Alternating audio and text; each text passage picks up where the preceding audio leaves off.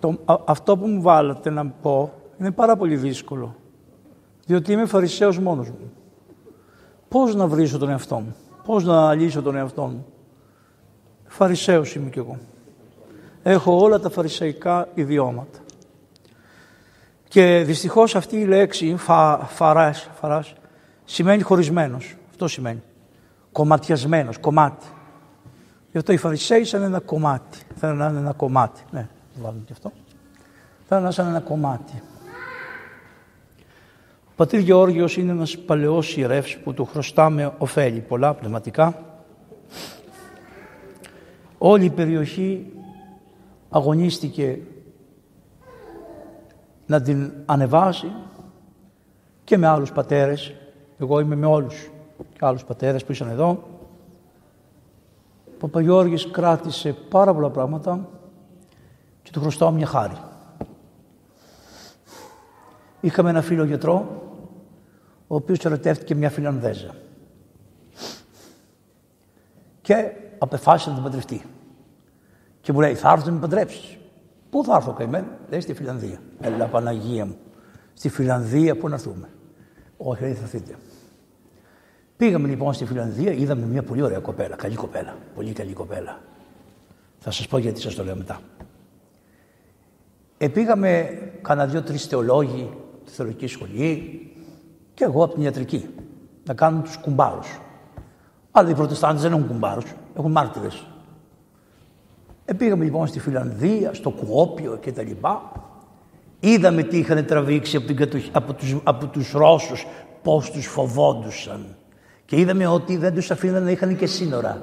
Σύνορα που να φυλάσσονται μεταξύ Φιλανδίας και Ρωσίας δεν επιτρεπόταν να είναι σύνορα που να φυλάσσονται. Αυτά σας τα λέω για να θυμόσαστε. Εν πάση περιπτώσει, πήγαμε στο χωριό της γυναίκας, πήγαμε, πήγαμε, λένε ήταν το χωριό του Αγίου Βασίλη στο τέλος τέλος. Χιόνια και κακό. Και ήρθε η ώρα να κάνουμε το γάμο. Και μας καλούν να πάμε στην εκκλησία. Α, τι να κάνουμε τώρα, ας πούμε. Μπήκαμε σε μια προτεστάντικη εκκλησία. Ο παπάς με χαρά μας υποδεχτεί ότι είμαστε Έλληνες, είμαστε Ορθόδοξοι κτλ. Ε, αρχίσαν αυτοί εκεί να δένε στη γλώσσα τους. Μπορού, μπορού, μπορού, μπορού. Εμείς είχαμε πει: Σταυρό δεν θα κάνουμε, κανείς μας. Ούτε θα κάνουμε προσευχή. Δεν θα λέμε τίποτα. Θα σκεφτόμαστε μια Μαρίκα, μια, έναν Κώστα, μια γυναίκα. Δεν καταλάβατε. Το μυαλό μας θα είναι εκτός για να μην συμπροσευχηθούμε. Τα είχαμε, τα ξέραμε, είχαμε μια τρέλα. Και εκείνη την ώρα γυρίζει ο παπάς και λέει στην κοπέλα και η κοπέλα λέει στον άντρα της ο Παρασκευάς είναι και οι άνελοι. Τους βαφτίσατε, βαφτίσατε την άλλη εσείς γέροντα εδώ πέρα. Λοιπόν, λέει, λέει να πούμε λέει το πατριμόν στα ελληνικά. Πού, κοιτάζαμε πώς θα γλιτώσουμε και μας ζητάει ο παπάς να πούμε το πατριμόν. Κοιταζόμαστε μάτια και λέω εγώ, εγώ θα το πω. Άνδρα μη ένεπεν όσμαλα πολλά πλάχθη επί τρεις ιερών πτωλή εθρολέπρεσε πολλό πολύ δενάστια και λέγνω. Αμήν. Αυτό. Οι άνθρωποι δεν καταλάβανε ότι είπαμε από την Οδύσσια ένα κομμάτι για να μην συμπροσευχηθούμε. Ήτανε, είναι μεγάλος ο πνευματικός αγώνας της ευγενίας, να κρατήσουμε την ευγένεια και τις σχέσεις. Όταν γυρίσαμε στην Ελλάδα, η κοπέλα ήρθε εδώ και κατηχήθηκε από τον πατέρα Γεώργιο, την ευάφτισε ο πατέρας Γεώργιος και μετά ξαναπήγαμε και κάναμε το γάμο των Ορθόδοξου κανονικά και ήμασταν οι κανονικοί κουμπάροι και είπαμε όλα τα της Εκκλησίας της Ορθοδόξου. Αφού κάναμε λοιπόν λίγο υπομονή εμείς και με αυτόν τον τρόπο εάν το παίζαμε και εμείς φαρισαίοι και λέγαμε ότι α, εδώ μέσα που μπήκαμε δεν αξίζει τίποτα και αυτή η εκκλησία δεν είναι τίποτα. Δεν είναι εκκλησία, δεν είναι ομολογία, είναι λοιπόν, τίποτα. Ίσως αυτό το προβατάκι με αυτή την υποχώρηση που κάνουμε χωρίς να παραδώσουμε τόσο από την πίστη μας και τόσο από την λατρεία και από την κοινή προσευχή, δεν παραδώσαμε τίποτα από αυτά, αυτή όμως η αγάπη που κάναμε και τους συμπαρασταθήκαμε, τσουκ τσουκ τους φέραμε εδώ και μετά είχαμε και που να τους πάμε. Γιατί πολλές φορές τους φέρνεις στην εκκλησία και δεν έχεις που να τους πας. Αυτό είναι ένα μεγάλο πρόβλημα. Τους φέρνουμε με πολλούς ανθρώπους στην εκκλησία, τους βάζουμε μέσα σε μια κοινότητα εδώ αδερφική, δεν ξέρω τι είστε, και μετά βλέπουν τα στραβά τα φαρισαϊκά που έχουμε εμείς και με το, ενώ τους βάλαμε, την ίδια ώρα τους δείχνουμε και την πόρτα πώς θα φύγουν απ' έξω. Ο Παπαγιώργης λοιπόν τη βάφτισε και την ονόμασε Άνελη, το όνομά της αυτό που είχε και τώρα ζουν και αυτοί, έκαναν και παιδιά, δώσανε παιδιά στη χώρα ευλογημένα και ενωθήκανε δύο γέννη έτσι, το φιλανδικό με το ελληνικό και δώσανε και, ξέρετε, είναι αυτή η ομορφιά που εμείς είμαστε λιγάκι κοντούλοι, δεν λίγο κοντρούλοι, δεν λίγο μαυρούλοι και τα λοιπά. Αυτοί ενωθήκανε. Το κεφάλαιο του μαθήματος που μου δώσω, αυτό ήταν έτσι για να δείτε τις σχέσεις που είχαμε με τον Άγιο Γεράσιμο και εξαιτίας του Παπαγιώργη. Επίσης, ο πατήρ Γεώργιος σε οποιαδήποτε εκδήλωση γινόταν της ιατρικής παρευρίσκεται πάντοτε ως και όμορος και σύνορος, αλλά και γιατί ήθελε πάντοτε να μαθαίνει ό,τι μπορούσε κυριότερο. Επίσης, ο Παπαγιώργη, που δεν το ξερευτώ, εγώ είχα δύο αυτάδελφους Ρώσους, τον Ιάκωβο και τον Ιωάννη, τους γνωρίζατε αυτούς, οι δύο αυτάδελφοι Ρώσοι που ερχόντουσαν εδώ, και ο Παπαγιώργη τους σκέπασε, τους βοήθησε όσο μπορούσε και λοιπά, τους βοήθησε. Πάντοτε ήταν ανοιχτός και βοηθούσε όλους. Αυτό μέχρι εδώ, διότι θα προσκρούσουμε τώρα από εδώ και πέρα, θα λέει: Εδώ ήρθε να μιλήσεις για μένα. Εγώ μέσα στο ιερό ρούφηξα από τον Παπαγιώργη. Επήρα τρία πράγματα. Κάτσα δίπλα του δίπλα του και του λέω: Παπαγιώργη, να σε ρωτήσω κάτι. Ο άνθρωπος δεν μίλησε. Λέω: Πάτερ Γεώργη, αν γυρίσεις πίσω τη ζωή σου, πίσω, πίσω, πίσω, όλη, τη δει τη ζωή σου πίσω. Τι θα μας έλεγε σε εμάς των νέων παπάδων νέοι γεράσαμε κι εμείς τώρα, πάμε τη σειρά μας, αλλά τι θα μας έλεγες να προσέξουμε; Τι θα μας έλεγες; Και είπε την εξής κουβέντα που είναι μέσα στα φαριτσαϊκά. Δηλαδή, από τη δράση. Το μας είπε, μου είπε. Να προσέξετε τη δράση. Δεν χρειαζόταν τόση πολύ δράση. Χρειάζεται η λειτουργική ζωή, αλλά είπε κάτι. Η έμπονη λειτουργική ζωή μου είπε. Μου παρέδωσε δύο πράγματα. Όχι πάρα πολύ δράση, όχι πάρα πολύ κήρυγμα, όχι πάρα πολύ προσφορές, καλώς, όχι. Προσευχή και καλή λειτουργική ζωή έμπονη, έμπονη. Εγώ είχα ένα γέροντα Τιμόθεο Τζανί, ο οποίος μου είπε εάν ο παπάς την ώρα που μνημονεύει τους πεθαμένους δεν παθαίνει πνευμονικό είδημα, τόσο, τόσο έμπονο να είναι, δεν έχει κάνει την αγωνία που πρέπει να δώσει της προσευχής που έχει ο Χριστός στο, ε, πώς το λένε, στο όρος των ελαιών για τις ψυχές ειδικά των κεκοιμημένων. Ειδικά των κεκοιμημένων. Διότι τους ζωντανούς λέει θα τους πει κάποιος καλημέρα. Αύριο ένας στο γειτονιά, να πάρει λίγο κρέας, δεν θα πει καλημέρα. Στον πεθαμένο η μόνη που λέει καλημέρα δια της μνημονεύσεως και της προσευχής είναι η Εκκλησία. Το θέμα μας λοιπόν είναι αυτός ο φαρισαϊσμός. Έχει διαποτιστεί όλο μας το είναι από αυτό το πράγμα. Να ξέρετε υπάρχει και κάποιος λόγος. Εμείς είμαστε και Έλληνες. Μα έψαξα όλη την ελληνική γραμματεία, μα δεν υπάρχει μία περιγραφή αυτού του πράγματος. Δεν υπάρχει. Να περιγράψουν όπως περίγραψε και ίζησε ο Χριστός τον Φαρισαίο, δεν υπάρχει μία ανάλογη των Ελλήνων. Γιατί; Γιατί στους Έλληνες δεν υπάρχει λέξη ταπείνωση. Δεν υπάρχει λέξη ταπείνωση στους αρχαίους Έλληνες.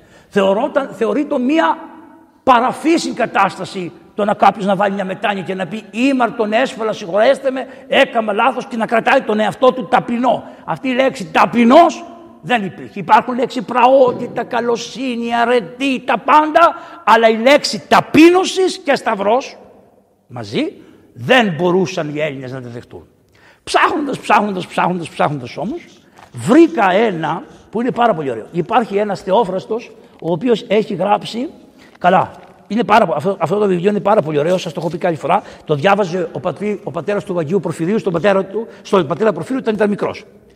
Λέει λοιπόν, αυτό όλο που ζούμε και το θεωρούμε φαρισαϊσμό, το λέγανε οι αρχαίοι Έλληνες περί μικροφιλοτιμίας. Το μόνο που βρήκα να αντιστοιχεί ως αμαρτία του φαρισαϊσμού, μικροφιλοτιμία. Και ακούστε κάτι ωραία, δύο-τρία. Με μου αρέσει να τα συνδέω αυτά. Μ' αρέσει πάντα να τα συνδέω από τους αρχαίους Έλληνες, διότι αυτοί ετοιμάσανε και έγινε ευπρόσδεκτος ο χριστιανισμός και εύληπτο στου Έλληνες. Ήταν έτοιμοι και εύληπτη και η πατρίδα μας με την αρχαία ελληνική γραμματεία αλλά και σε όλο τον κόσμο που είχε απλωθεί. Ακόμα και η Ρωμαϊκή είχε ετοιμάσει με την αίσθηση της δικαιοσύνης και τη χρήση της γλώσσας ελληνικής είχε ετοιμάσει το Ευαγγέλιο να μπορεί να πετάξει και να διαδοθεί παντού. Μικροφιλοτιμία λοιπόν, τι λέει μερικά, ότι αυτός λέει ο δε μικροφιλότιμος τι ούτως ή ο σπουδάσε επειδή πληθείς παρά αυτόν τον, τον, τον καλέσαντα κατά κείμενος διπνήσε. Τι λέει; Ότι, τι είπε ο Χριστός, μη φιλείτε τις πρωτοκαθεδρίες στα δείπνα. Λέει λοιπόν εδώ ότι μικροφιλότιμος είναι αυτός ο οποίος κοιτάζει όταν πάει σε ένα δείπνο να πάει να καθίσει πρώτος πρώτος κοντά σε αυτόν που τον εκάλεσε. Να, βλέπεις, έχουν κι αυτοί, είχαν κι αυτοί, είχαν κι αυτοί οι καημένοι. Μετά, λέει ένα άλλο, λέει επιμελήθη είναι λέει όπως αυτό ακόλουθος εθίωψέστε.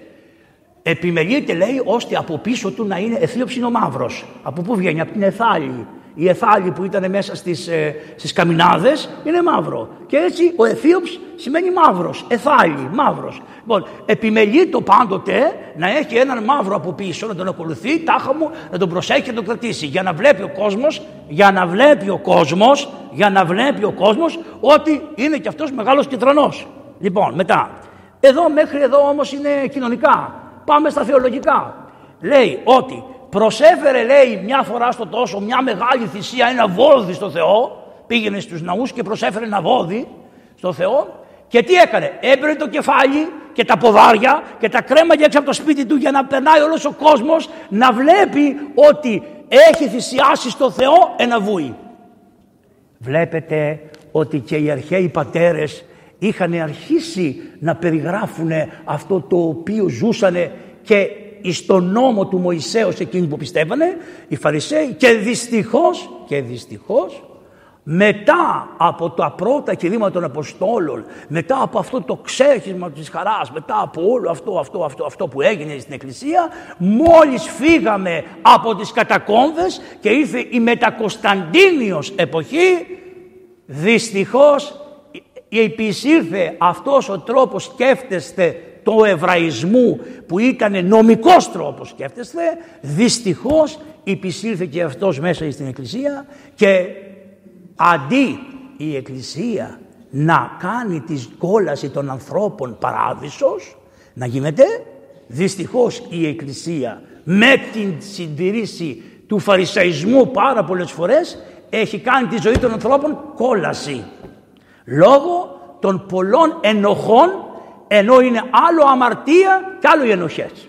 Θα το πούμε παρακάτω. Είναι άλλο πράγμα αμαρτία και άλλο ενοχές. Είναι άλλος ο αμαρτωλός και άλλος ο ένοχος αισθανόμενος άνθρωπος ο οποίος κατατρίχεται από την ενοχή για την αμαρτία και είναι άλλος ο ανήθικος άνθρωπος γιατί τώρα έχουμε ταυτίσει τον αμαρτωλό με τον ανήθικο. Αυτά είναι άλλα πράγματα.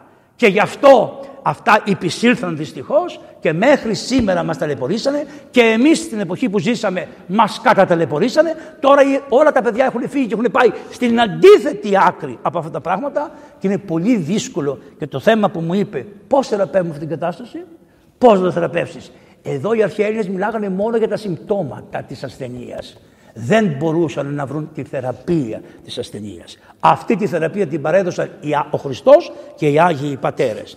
Λέει ότι άλλη φορά λέει τι κάνει.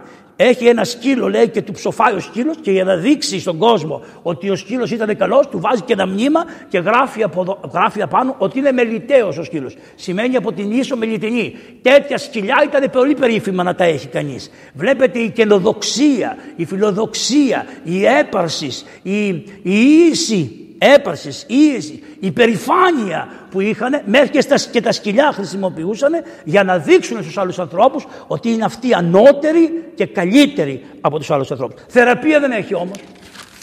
Ψάχνεις και λέει θεραπεία δεν έχει. Πάγανε λέει και στα ασκληπία. Τα ασκληπία ξέρετε είναι τα σύγχρονα, τα παλιά νοσοκομεία των αρχαίων και εκεί καθιόντουσαν, φτιάξανε, φτιάχνανε στεφάνια, αλυφόντουσαν με λάδι να τους βλέπει ο κόσμος, φοράγανε ωραία ρούχα με πλατιά, λέει τα άκρα, όπως είπε ο Χριστός, ουέι μην γραμματείς και φαρισαίοι, οι οποίοι φοράτε τα φυλακτήρια και τα λοιπά και τα λοιπά, φοράτε, φοράγανε κομποσχήνια, σαν κομποσχήνια είχαν εδώ πέρα το νόμο του Μωυσέως γραμμένο και τα λοιπά, για να δείξουν στον κόσμο, για να δείξετε στον κόσμο. Έτσι λοιπόν και αυτοί οι καημένοι κάνανε αυτά και τους έχει κολλήσει το παρατσούκλι και τους λέει περί μικρό φιλοτιμίας.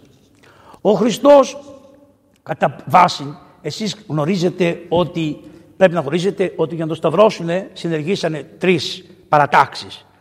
Η πρώτη παράταξη των, των, των Φαρισαίων, των κακής των Φαρισαίων, όπως λέει το τροπάριο, των κακής των Φαρισαίων. Η δεύτερη παράταξη των Ηρωδιανών, που ήσανε του Ηρώδου φίλοι.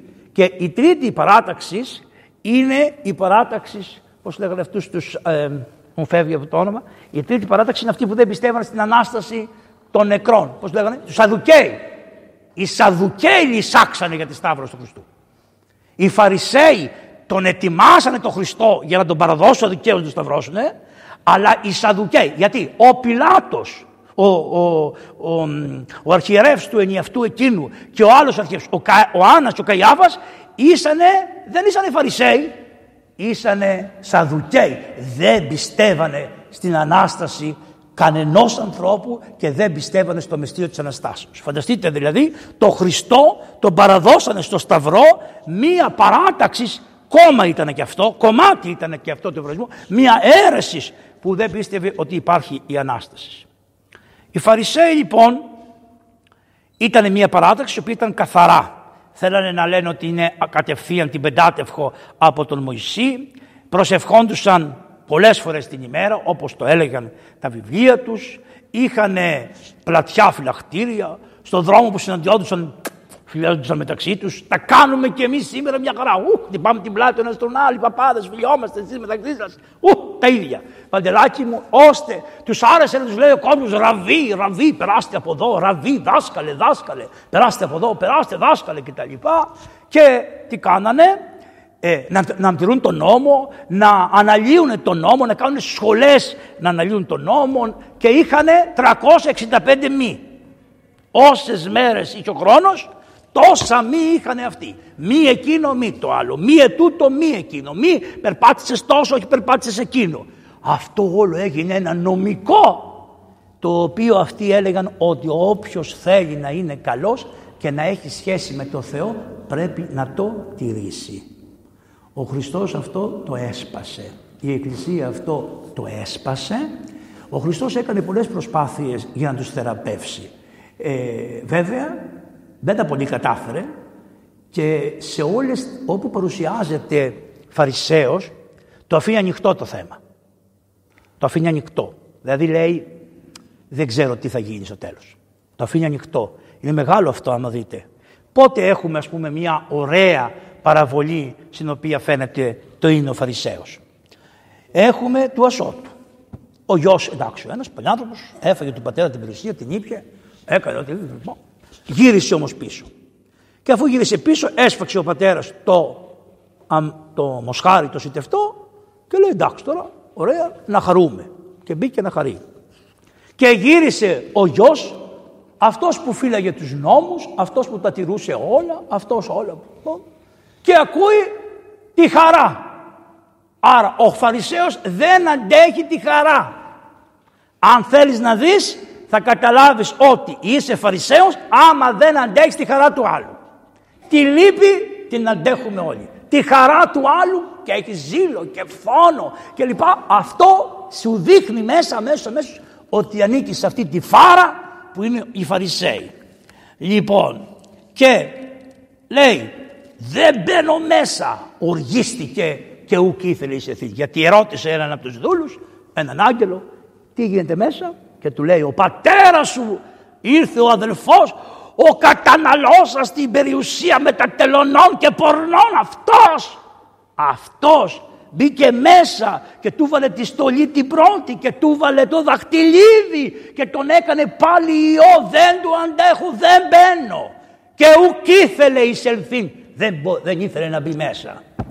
Ο πατέρας όπως βγήκε έξω για τον πρώτο γιο βγήκε για το δεύτερο και επειδή είναι πολύ ωραία τα πατερικά, διότι τα πατερικά πρέπει να χρησιμοποιούμε, λέει στο γιο τον δεύτερο, έλα μέσα ρε, έλα μέσα, τα εμά πάντα σάεστην, ό,τι έχω ρε δικό σου είναι.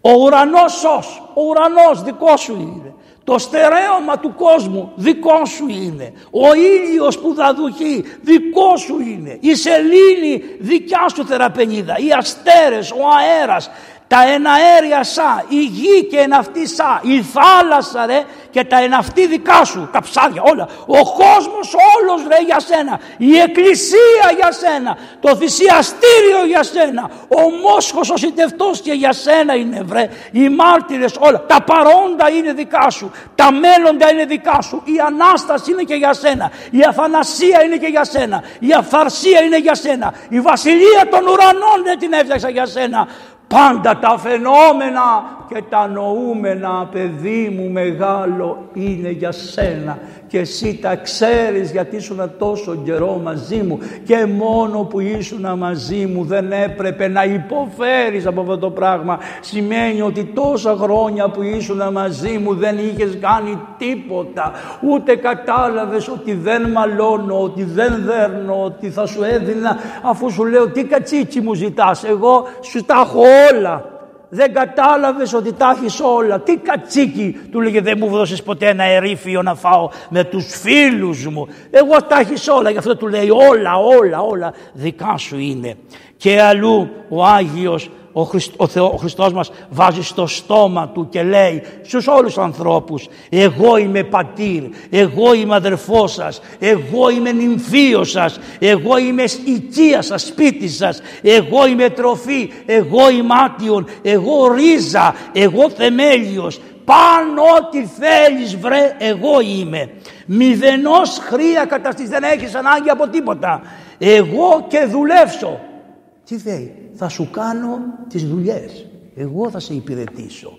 Και το είπε ότι όταν πάμε στη Βασιλεία των Ουρανών, στη Βασιλεία των Ουρανών, ε, και οι Φαρισαίοι να καθίσουν. Ο Χριστός χαρά θα είχε να καθίσουν και οι Φαρισαίοι. Γιατί πήγαινε στα τραπέζια που τον καλούσαν οι Φαρισαίοι. Σίμων, Σίμων, ένα να σου πω ένα λογάκι, να σου πω ένα λόγο, Σίμων. Ποιος ήταν ο Σίμων, Φαρισαίος αλλά ήταν και λεπρός και φαρισαίος και τον είχε κάνει καλά. Φαρισαίος ήταν ο Σίμων και εγώ δουλεύσω γιατί όταν θα πάω στη βασιλεία μου θα καθίσετε όλοι και θα ανακληθώ εγώ και θα βάλω μια πετσέτα στη μέση όπως έβαλα όταν σας έπαιρνα τα ποδάρια και θα σας διακονήσω στη βασιλεία μου. Εσείς θα καθόσαστε όλοι στη βασιλεία και εγώ θα εγερθώ να σας διακονήσω. Πού Φαρισαίος χωράει εδώ πέρα, πού τελώνης χωράει εδώ, πού γυναίκα πόρνη χωράει εδώ πέρα; Όλοι χωράνε, όλοι χωράνε.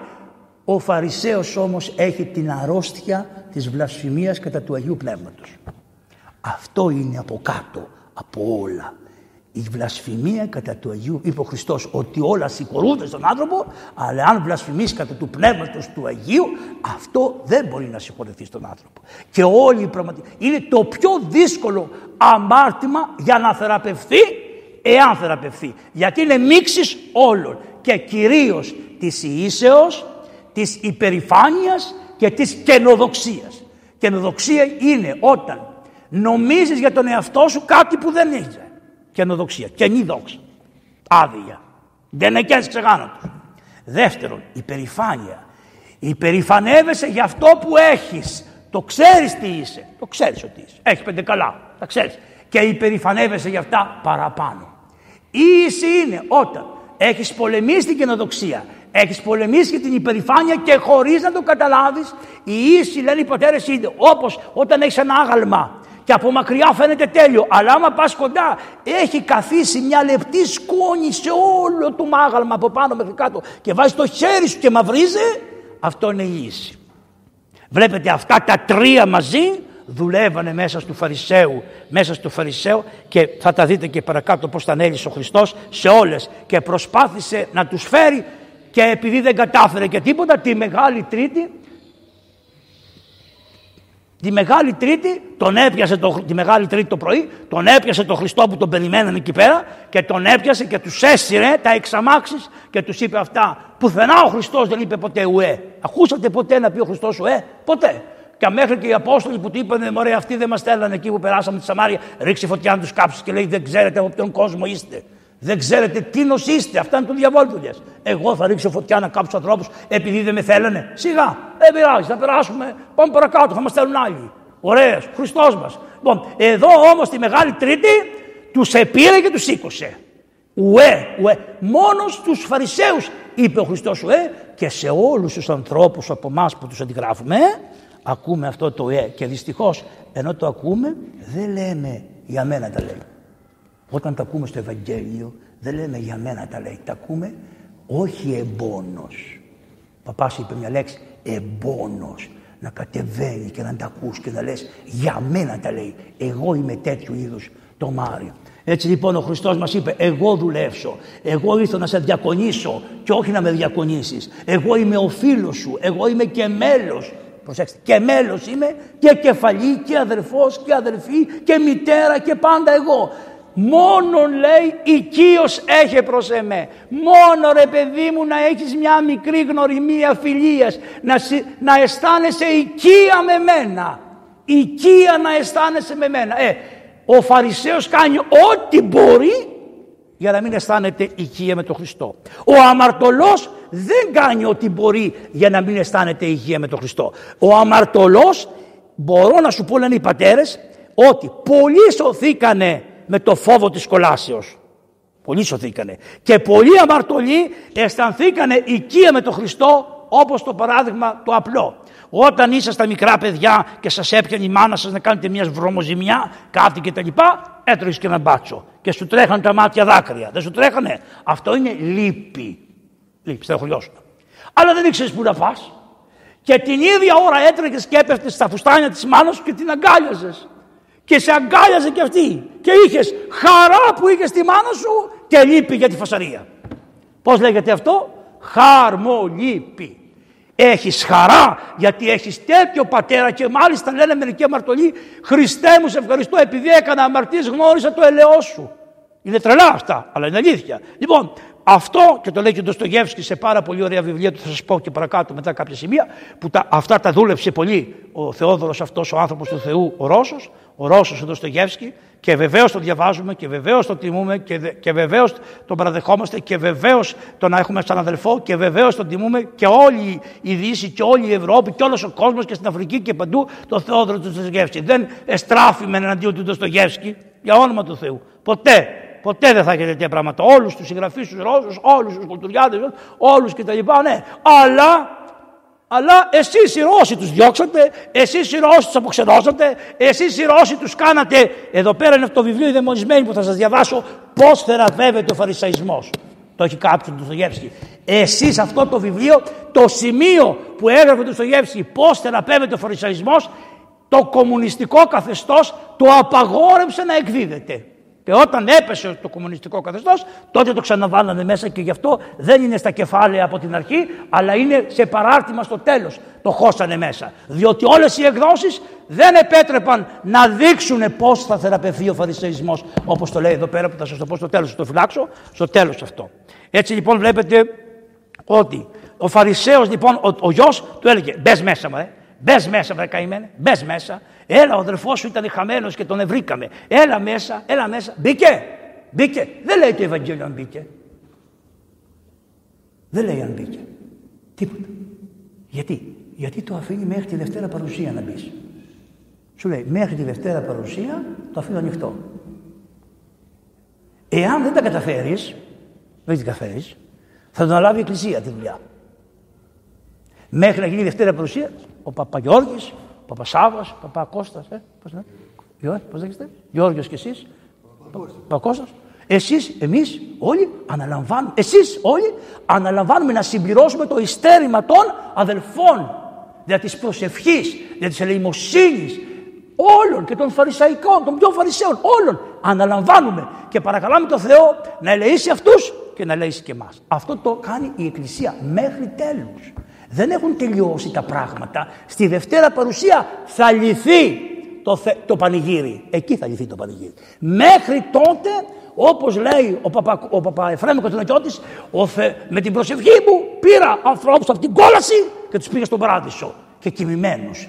Η εναγώνια, η έμπονη προσευχή της Εκκλησίας για τους και κοιμημένους ονομαστικά τους βοηθάει, τους παρηγορεί, τους ανεβάζει, τους δοξάζει αφού και τους Αγίους δοξάζει η προσευχή.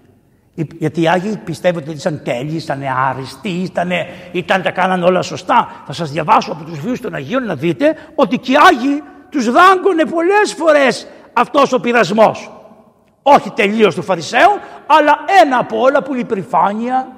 Η περηφάνεια ταλαιπωρεί, λέει, κινδυνεύουν και οι τέλειοι. Υπάρχει ένα βιβλίο, όπως ξέρετε, που λέγεται Η Φιλοκαλία, και αυτό το παιδί ερχόταν εδώ και τον αγαπούσε. Και είναι καλόγερος, καλόγερος έγινε στη Διονυσίου, αυτός ο Παπαχρυσόστομος, ο Τύμπα. Αυτός έβγαλε μικρά κουβιαράκια και ένα από τα ωραιότερα που έχει βγάλει είναι μια επιτομή της φιλοκαλία. Και διάλεξε διάφορα κείμενα και έχει διαλέξει τους 7 λογισμούς της κακίας του Αγίου Κασιανού, του Ρωμαίου, ο οποίος κακομοίρης γιορτάζει μια κάθε 4 χρόνια και τις 29 του Φλεβάρι. Γιορτάζει. Λοιπόν, και είναι μέσα η επιτομή και έχει όλες αυτά τα πάθη και πώς τα διορθώνουμε. Και τα τρία τελευταία πάθη είναι η ακιδεία, πάει μαζί. Είναι η καινοδοξία και η υπερηφάνεια. Τελευταίο. Και λέει, η υπερηφάνεια, στο πω μετά, πλανεί ακόμα και τους εκλεκτούς. Είναι πολύ, πολύ ύπουλο. Είναι πολύ ύπουλο να πάρει ακόμα και τους εκλεκτούς. Γι' αυτό μερικοί πατέρες που πεθάνανε, που πεθαίνανε, λέγανε, τους λέγανε οι άλλοι, ε γερόντα λέει εσύ έχεις κάνει πολύ άσκηση, θα πας στον... Τι λέτε λέει, τι λέτε, τι λέτε. Και του λέγανε ακμήν γέρο, ακόμα γέρο έχεις δεν έχεις εμπιστοσύνη ότι τελείωσες, ότι τελειώθηκες. Ακμήν, ακμήν. Ή ότι έχεις σαρκικές ή πειρασμούς ή οτιδήποτε. Ακμήν, ακόμα, ακόμα. Μα φεύγει η ψυχή σου και σένα ακμήν. Ναι, διότι δεν θα ρεύανε στον εαυτό τους ποτέ μέχρι την ώρα που έβγαινε η ψυχή. Να μην σου πω ότι και μετά που έβγαινε η ψυχή τους είχαν τον δρόμο του Θεού από την αγάπη που του είχαν, όπως είχαν αυτό με τη χαρμονή που σας είπα, πας στη μάνα και έχεις και χαρά και λείπει γιατί τη έκαμε στη ζημιά. Λοιπόν, ο γιος δεν μπήκε μέσα και ο Χριστός το αφήνει ανοιχτό αυτό το θέμα. Όμως θέλω κάτι να ξέρετε. Ότι ο παράδεισος είναι στον ίδιο τόπο. Εκεί που ήταν ο πατέρας ήταν και ο παράδεισος. Ο ένας γιος μπήκε μέσα και είχε χαρά. Είχε, είχε. Είχε φως, είχε. Είχε το μοσχάρι το συντευτό, είχε. Το είχε φορέσει λευκή στολή, ναι. Το είχε βάλει τα κλείδι στο χέρι, ναι. Ο ένας γιος. Ο άλλος γιος καθόταν απ' έξω. Ναι. Του λέγε μπες μέσα. Τι έλεγε, δεν μπαίνω. Δεν μπαίνω. Στον ίδιο τόπο ήταν ο παράδεισος και κόλασε. Στον ίδιο μέρος. Στο ίδιο μέρος. Ο ένας κολλαζόταν και έλεγε δεν μπαίνω και ο άλλος έτρεξε και μπήκε μέσα. Πώς έγινε; Ο ένας είχε όλες τις αρετές διότι ουδέποτε εντολή σου παρεύει. Είπε. Ποτέ δεν παρεύει και εντολή σου. Άρα τι έκαναν οι Φαρισαίοι; Οι Φαρισαίοι για να, για να θυμούνται τις εντολές τις γράφανε, τις κεντάγανε εδώ. Τα είχαν εδώ. Όλους τους νόμους τα είχαν εδώ. Όλο εδώ. Ώστε ανα πάσα στιγμή έκαναν έτσι και βλέπανε τον νόμο. Να ξέρουν τον νόμο. Ότι δεν χάλασα τον νόμο. Είμαι υπέρ του νόμου. Δεν... Ε, αυτό όμως έγινε βάσανο στις ψυχές των ανθρώπων και μετά τι κάνανε. Σου λέει αφού εγώ τα τηρώ είμαι καλός. Αφού εγώ τα τηρώ είμαι καλός. Αφού εγώ τα τηρώ είμαι καλός. Αφού εγώ τα τηρώ είμαι καλός.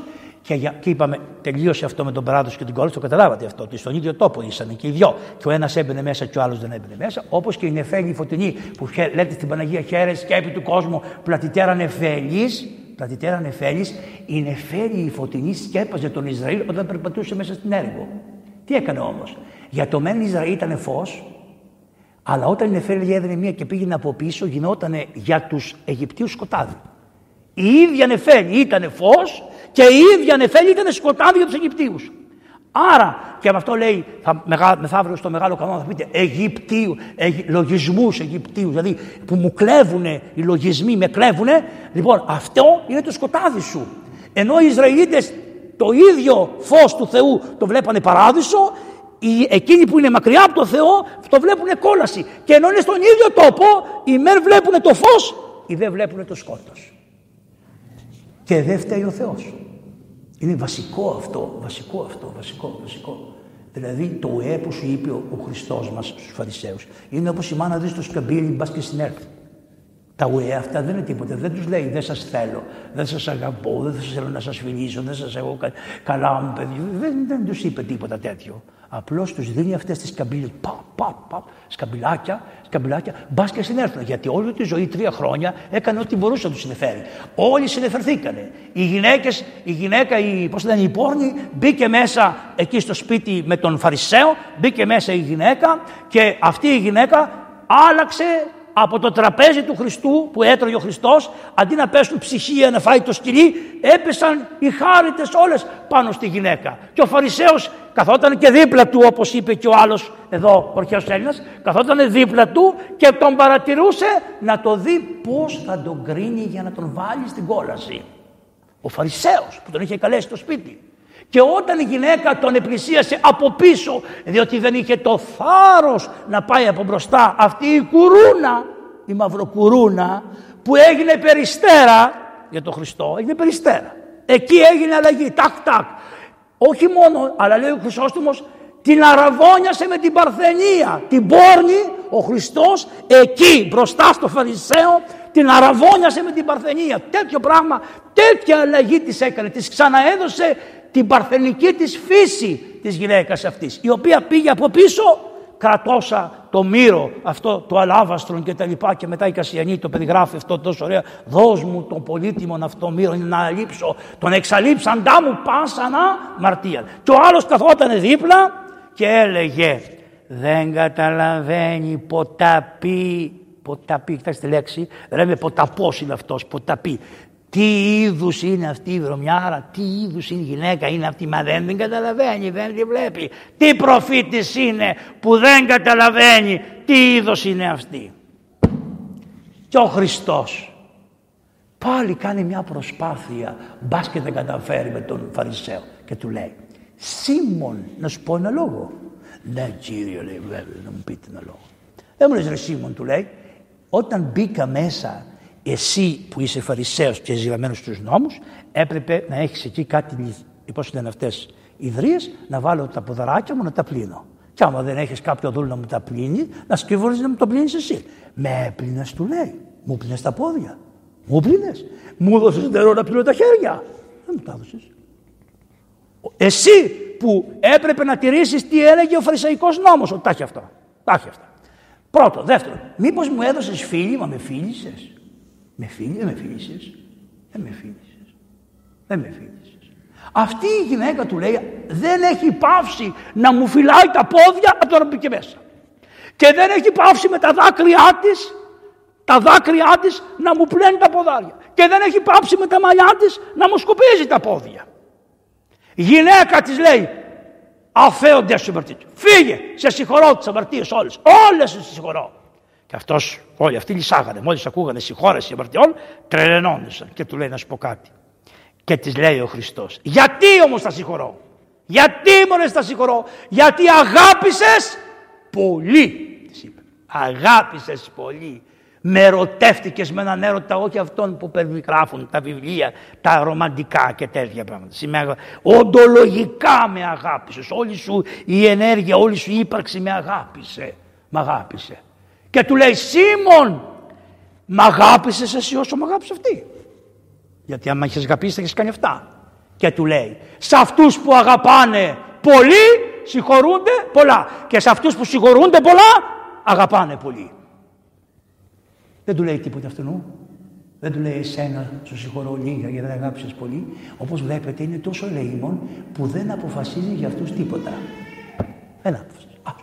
Άστον εκεί γιατί αισθάνεται ο Χριστός ξέρει ότι είναι στις χειρότερες μιλόπετρες. Είναι τα χειρότερα, δηλαδή αυτοί οι άνθρωποι είναι πραγματικά να τους κλε. Να τους κλε αυτούς τους ανθρώπους. Εμάς. Αυτοί, εμείς είμαστε. Εμείς είμαστε. Εμείς είμαστε το νέο είδος. Ειδικά αυτοί που είμαστε μέσα στην Εκκλησία, αυτοί που μπαίνουμε μέσα στους τοίχου της Εκκλησίας, ειδικά αυτοί, είμαστε. Είναι χαρακτηριστικό. Και τώρα με την όσο αποδείχθηκε τελείως αυτό το πράγμα. Αποδείχθηκε τελείως. Αυτοί οι οποίοι δεν θέλουν να φοράνε τις μάσκες και τα λοιπά, κάνουν τους πιο καλούς σε σχέση με τους άλλους που φοράγαν τις μάσκες. Αυτό είναι. Θα με συγχωρέσει πάρα πολύ. Οι μεν αυτοί που φοράγαν τις μάσκες λέγανε ότι φοβόμαστε, ξέρω εγώ και τα λοιπά και να τηρούμε τις αποστάσεις και τα λοιπά. Και τους λέγανε Εμείς είμαστε οι καλοί, εμείς δεν φοράμε μάσκα. Εμείς. Φασαρίες και γκρίνιε στα καρακαθούμενα. Άμα το ψάξεις από μέσα, άμα το ψάξεις από μέσα, άμα είσαι τίμιος και το ψάξεις, θα δεις ότι δεν υπερασπίζεις κανένα Χριστό, δεν υπερασπίζεις καμία εκκλησία, δεν υπερασπίζεις κανένα αγγενιασμένο ναό, τίποτα δεν υπερασπίζει. Το κουτό στο κεφάλι και το κουτό στο θέλημα για να γίνει διαίρεση. Να γίνει διαίρεση. Και λες, αυτός εγώ σήμερα πήγα να υπερασπιστώ έναν άνθρωπο στη Θεσσαλονίκη. Λοιπόν, και απ' έξω ήταν μια ομάδα από αυτούς τους ανθρώπους που ήταν εμβολιαστικοί. Καλά κάνω. Λοιπόν, Όταν, για να μπούμε στο δικαστικό μέγαρο έπρεπε να φοράω μάσκα. Δεν με αφήνει να μπω. Για μπέτε, δεν μπαίνετε. Λοιπόν, μα πήγα για να υπερασπιστώ. Έφυγα το πρωί και γύρισα το μεσημέρι για να σας κάνω το μάθημα. Δηλαδή, καταλάβατε, ξόδεψα. Πήγα. Και μόλις πάω να μπω μέσα, κάποιοι από αυτούς που ήταν αγωνιστές, υποτίθεται εναντίον της μάσκας και εναντίον αυτών, απ' έξω μου λένε Παπά, πιο ψηλά τη μάσκα σου ακόμα. Ηρωνικά για να με ηρωνευτούνε. Μα αδερφέ μου, μα άνθρωπέ μου, Μα δεν ξέρεις εσύ τι έχω τραβήξει εγώ για να έρθω εδώ, να υπερασπιστώ αυτόν που εσύ κάθεσαι απ' έξω και φωνάζεις υπέρ του, και εγώ πάω μέσα και εκτίθεμαι. Εκτίθεμαι. Γι' αυτό σας λέω, με το παραμικρό νομίζουμε ότι εμείς έχουμε το μόνο δίκαιο στον κόσμο. Το εφαρισαϊκό, γιατί μόνο αυτό το θεώρησε. Και πάμε τώρα σε μια ομιλία, επειδή πρέπει να έχουμε τους πατέρες. Τους πατέρες. Θα έχουμε, υπάρχει μια πολύ ωραία ομιλία του Αγίου Γρηγορίου του Παλαμά. Εμείς θέλουμε αυτούς. Οι πατέρες να ξέρετε είναι όλοι ένα οι πατέρες. Είτε αποστολικοί πατέρες, είτε μετά Ειρηναίος και τα λοιπά, είτε μετά Κλήμης, είτε Αθανάσιος, είτε ε, πώς λένε, Αλεξανδρίας Κύριλλος, είτε Μάξιμος ο Ομολογητής, είτε Γρηγόριος Παλαμάς, είτε Μάρκος ο Ευγενικός, είτε οτιδήποτε οι πατέρες είναι ένα. Δεν υπάρχει νεοπατερικά και τέτοια πράγματα. Αυτά εξηγημένα.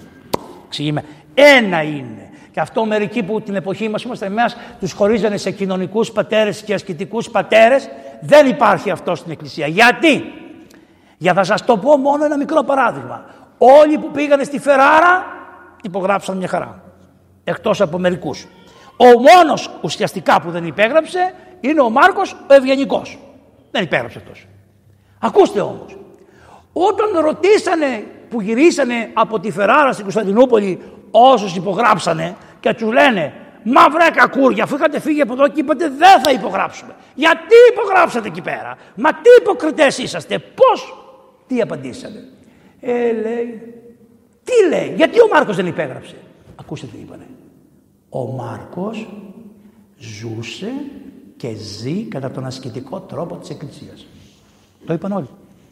Ζούσε ο Μάρκος δηλαδή στη Φεράρα έκανε τις 500 μετανιές του, έκανε τα κομποσκίνια του, έκανε το Κύριο Χριστέ λέει με, λειτουργούσε, προσευχόταν, είχε ασκητική ζωή. Εμείς λέει πέσαμε στο φαγητό, στην καλοπέραση και το οτιδήποτε μέχρι που μας τα κόψαμε και αυτά και χάσαμε τον ασκητικό τρόπο ζωής, γι' αυτό υπογράψαμε. Ναι. Ναι. Πέστε το. Ναι. Ναι. Ναι. Ήταν λίγο την άποψη της κόρης. Μάλιστα. Για να, θέλω να μιλήσω λίγο και να... Ναι. Τι θέλετε να πείτε; Ο Μάρκος είναι τελικός. Δεν είχε τέτοιος. Και είπε, κάτι να στην πατρίδα μου παρά σε πίστη. Μάλιστα. Γι' αυτό θεωρείται ότι μέχρι σήμερα... Ωραία. Κάτι που δεν ξέρουμε ιστορικά, γιατί η ιστορία μας Ωραία. Όμως υπάρχει μια μικρή... Ναι. Αυτό όμως είναι μια μικρή παρέκβαση και εγώ λέω κάτι άλλο. Ευλογημένος να είσαι που το πες. Απλώς εγώ, εμείς δεν δε μένουμε στο, στο ότι ήταν ο μονοδικός που δεν υπέγραψε. Εμείς μένουμε στο γιατί δεν υπέγραψε. Ναι. Ωραία. Πάλι πρέπει να καταλάβεις όμως και εσύ που το διακόπτεις γιατί δεν υπέγραψε. Γιατί ζούσε εμπόνος την Εκκλησία. Ζούσε ασκητικά μέσα στην Εκκλησία. Ζούσε κόβοντας το θέλημά του, κάνοντας την υπακοή του, ασκούμενος στην Εκκλησία. Δεν ήθελε να γίνει δεσπότη με τίποτα. Με τα χίλια ζόρια τον κάνανε εφέσου. Και το έλεγε στο αυτοκράτορα: Μη με κάνεις. Άσε με να πάω με τα κοσμικά.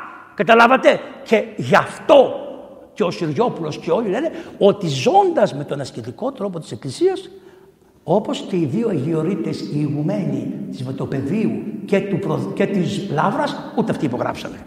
Γιατί, γιατί συνηθισμένοι από το Αγιον Όρος και έχοντας την ασκητική ζωή και τη ζωή του Παλαμά όπως του την είχε παραδώσει το Κύριο Ιησού Χριστέ με και την προσευχή δια της προσευχής, δια της νησκείας, δια της εκοπής του θελήματος, δια της νύψεως. Τι είναι νύψεις, τι είναι νύψεις. Ρωτήσανε τους γεροντάδες, τι είναι νύψεις. Νύψεις λέει είναι αυτό. Κάθεσαι λέει μέσα στο δωμάτιό σου και κάθεσαι. Και είναι τα παράθυρα ανοιχτά, οι πόρτες ανοιχτές και μπαίνει ο διάβολος και πετάει, πετάει, πετάει. πετάει. Πετάει, πετάει. Και εσύ την ίδια ώρα τι κάνεις. Μόλι το βλέπεις, τάκ, τάκ, τάκ, τάκ, τάκ. Μέχρι όπου σε βρει. Νύψη είναι, έχεις ανοιχτά τα μάτια της καρδία, το όμα της καρδίας μου, το έχεις ανοιχτό και βλέπεις κραπ, κραπ, να τα πετάξω έξω. Να καθαρίζεις τον τόπο, να βλέπεις. Και η Εκκλησία παρέδωσε τους τρόπους με τους οποίους θα γίνεις. Και εδώ το τελευταίο που θα σας περιγράψω το συμπυκνώνει όλο τον τρόπο με τον οποίο μπορεί να καθαριστεί ακόμα και ο Φαρισαίος. Αλλά δεν θέλει. Αυτή είναι η μεγάλη του αμαρτία. Ότι δεν θέλει. Παθαίνει πόρωση από αυτό το πράγμα. Αυτοίδωλο γίνεται. Κοιτάζει τον εαυτό του. Γι' αυτό θα πούμε παρακάτω πώς έγινε εδώ με το Γρηγόριο τον Παλαμά που λέει ότι ανεβήκανε και οι δύο ανεβήκανε και οι δύο στο ιερό, όπως λέει η παραβολή. Δύο ανθρώποι ανέβηκαν στον ουρανό, στον, στον, στον ναό για να προσευχηθούν. Γιατί ανέβηκαν, γιατί ο ναός ήταν ψεψηλός, σε ένα βουνό ήταν ο ναός. Και μάλιστα ο ναός δεν είναι τυχαίο εκεί που χτίστηκε, ο ναός του Σολομόντος, διότι ο Δαβίδ ο βασιλιάς, μια μέρα που θέλησε να μετρήσει το λαό, χω... ήταν καλός. Καλός ήταν ο Δαβίδ. Καλός. Σκότωνε αρκούδες, σκότωνε λιοντάρια, ταπεινός. Ε, όταν έπιασε όταν έπιασε τον, ε, όταν τον πήρε, του πέταξε το, το κοντάρι ο, ο Σαούλ, έφυγε. Όταν τον βρήκε το Σαούλ και να το σκοτώσει, το συγχώρεσε. Βλέπεις, βλέπεις, αρετές, αρετές, αρετές. Εκτός το του Ουρίου. Εκεί την πάτησε. Εκεί την πάτησε. Και ξέρετε τι λένε οι πατέρες. Πότε την πάτησε. Όταν δεν προσευχήθηκε στο Θεό την πατούσε. Διότι όταν του ήρθε η αίσθηση για τη γυναίκα, δεν γονάτισε να πει πρώτα το ελέησόν με ο Θεός, αλλά αφού την πάτησε, τότε έφτιαξε το ελέησόν με ο Θεός. Λοιπόν, πρώτο και δεύτερο, και εδώ την ξαναπάτησε. Είπε, για να δω, η Ισραηλική φυλή είναι πολύ μεγάλη αριθμητικά ή είναι... Δεν πάει πολύ καλά η υπόθεση και οι άλλες φυλές θα ενωθούν μια μέρα και θα πάρουν την εξουσία από τα παιδιά μου. Και απεφάσισε να τις μετρήσει, χωρίς να πάρει την άδεια του Χριστού. Του Θεού Χριστού. Ο Θεός Ό,τι βλέπετε να κάνει ο Θεός στην παλαιά διαθήκη είναι ο κύριος ημών Ιησούς Χριστός, ο μεγάλης βουλής άγγελος. Αυτό είναι τελειωμένο. Αυτό είναι και μια τεράστια διαφορά με τη Δύση, η οποία θεωρείται την αγγέλη. Εμείς θεωρούμε ότι είναι το δεύτερο πρόσωπο της Αγίας Τριάδος, το οποίο βιαζόμενο να σαρκωθεί και να έρθει μέσα στον κόσμο, παρουσιάζεται και έχει θεοφάνειες, όπως είδε ο Μωυσής μέσα στη Βάτο, το Χριστό είδε ο Μωυσής αυτός που του είπε το «ον», εγώ είμαι αυτός που είμαι, αυτός είναι, γι' αυτό το βάζουμε και στο κεφάλι γύρω-γύρω και λέμε «ο ον». Έτσι λοιπόν ανεβήκανε αυτοί. Α, και τι έγινε, και τι έγινε; Λέει ο Θεός παρουσιάζεται στον Δαβίδ και τον λέει Δαβιδάκο δεν την έχεις καλά. Δεν την έχεις καλά. Διάλεξε τρεις τρόπους που θα σου πω. Διάλεξε με ποιον θέλεις να τιμωρηθείς για αυτό που έκανες και μέτρησες στο λαό χωρίς να μου ζητήσεις την ευλογία, χωρίς να προσευχηθείς γι' αυτό. Αλλά το έκανες από μόνο σου. Δηλαδή θεώρησες, έκλεψες το δικαίωμά μου. Αυτό κάνει και ο Φαρισαίος. Κλέβει το δικαίωμα του Θεού. Άρα, να, η φύτρα. Βγαίνει η φύτρα. Και αν το έπαθε ο Δαβίδ ο Βασιλεύς, φανταστείτε πόσο ευκολότερα πάρα πολλοί από εμάς μπορούμε να πέφτουμε στα ίδια και του λέει γιατί δεν προσευχήθηκες, γιατί δεν ρώτησες, γιατί δεν ρώτησες τον Άθαν τον προφήτη, γιατί δεν ρώτησες, αλλά απεφάσισες μόνος σου να μετρήσεις τον λαό, άρα δεν με θεωρούσες ότι είμαι παντεγού παρόν. Άρα δεν με είχες ότι είμαι μπροστά, εσύ που έλεγες πλωρόμη τον Κύριό μου, ενώπιόν μου διαπαντώσει να μη σαλευθώ, το ξέχασες. Για έλα να πάρουμε λόγο, συνάρε λόγο εμείς οι δυο. Και τι του είπε, δεν μου λες, του λέει Δαβιδάκο, τι θέλεις; Θέλεις να σε παραδώσω στους εχθρούς; Θέλεις να σου στείλω πείνα ή αρρώστια; Ένα από τα τρία θα σου στείλω. Διάλεξε και πάρε. Λέει άφησε κύριε να προσευχηθώ και ύστερα θα σου απαντήσω. Το μάθε το πείμα. Το μάθε. Και αφού προσευχήθηκε, γιατί η προσευχή έχει και τη λέξη προσοχή. Θα το πω και παρακάτω αυτό. Το δείτε. Η προσοχή και η προσευχή είναι πολύ κοντά. Δεν μπορείς να έχεις προσευχή αν δεν έχεις προσοχή. Και δεν έχεις σωστή προσοχή εάν δεν σε δυναμώνει η προσευχή. Δεν μπορεί να γίνει. Άμα δεν τα έχεις αυτά τα δύο, είναι δύσκολα τα πράγματα. Πρέπει να τα έχεις και την προσευχή και την προσοχή. Λοιπόν, και του λέει, λέει Κύριε, απεφάσισα του λέει να στείλεις λοιμό. Πει, αρρώστια. Αρρώστια. Εντάξει, Μιχαήλ Αρχάγγελε, τη δουλειά σου. Άρχισε ο Μιχαήλ να παίρνει ψυχές παιδιών, μανάδων. Και του είπε τρεις μέρες θανατικό θα σου στείλω. Τι να κάνω. Του λέει, γιατί διάλεξες να σου στείλω αρρώστια και δεν διάλεξες ας πούμε την πείνα; Γιατί δεν διάλεξες τον πόλεμο; Λέει Κύριε, εάν γινόταν πόλεμος, ο βασιλιάς θα σκοτωθεί τελευταίος. Διότι όλο το στράτευμα θα υπερασπιστεί το βασιλέα. Κύριε λέει, αν υπάρχει πείνα, ο τελευταίος που θα πεινάσει θα είναι ο Πούτιν, ο βασιλιάς. Άρα εγώ θα πεινάσω. Αλλά αν υπάρχει αρρώστια, είναι στο χέρι σου να φύγω πρώτος. Το καταλάβατε πώς διορθώνεται; Αμέσως. Εις αυτόν, ήρθε εις αυτόν και είπε το δικαίωμα στο Θεό. Το δικαίωμα στο Θεό. Και έδωσε το δικαίωμα. Και μόλις του το είπε, είπε stop. Αχάγγελε και σταμάτησε. Πού σταμάτησε; Στο βουνό αυτό που χτίστηκε ο νόμος Σολομόντος.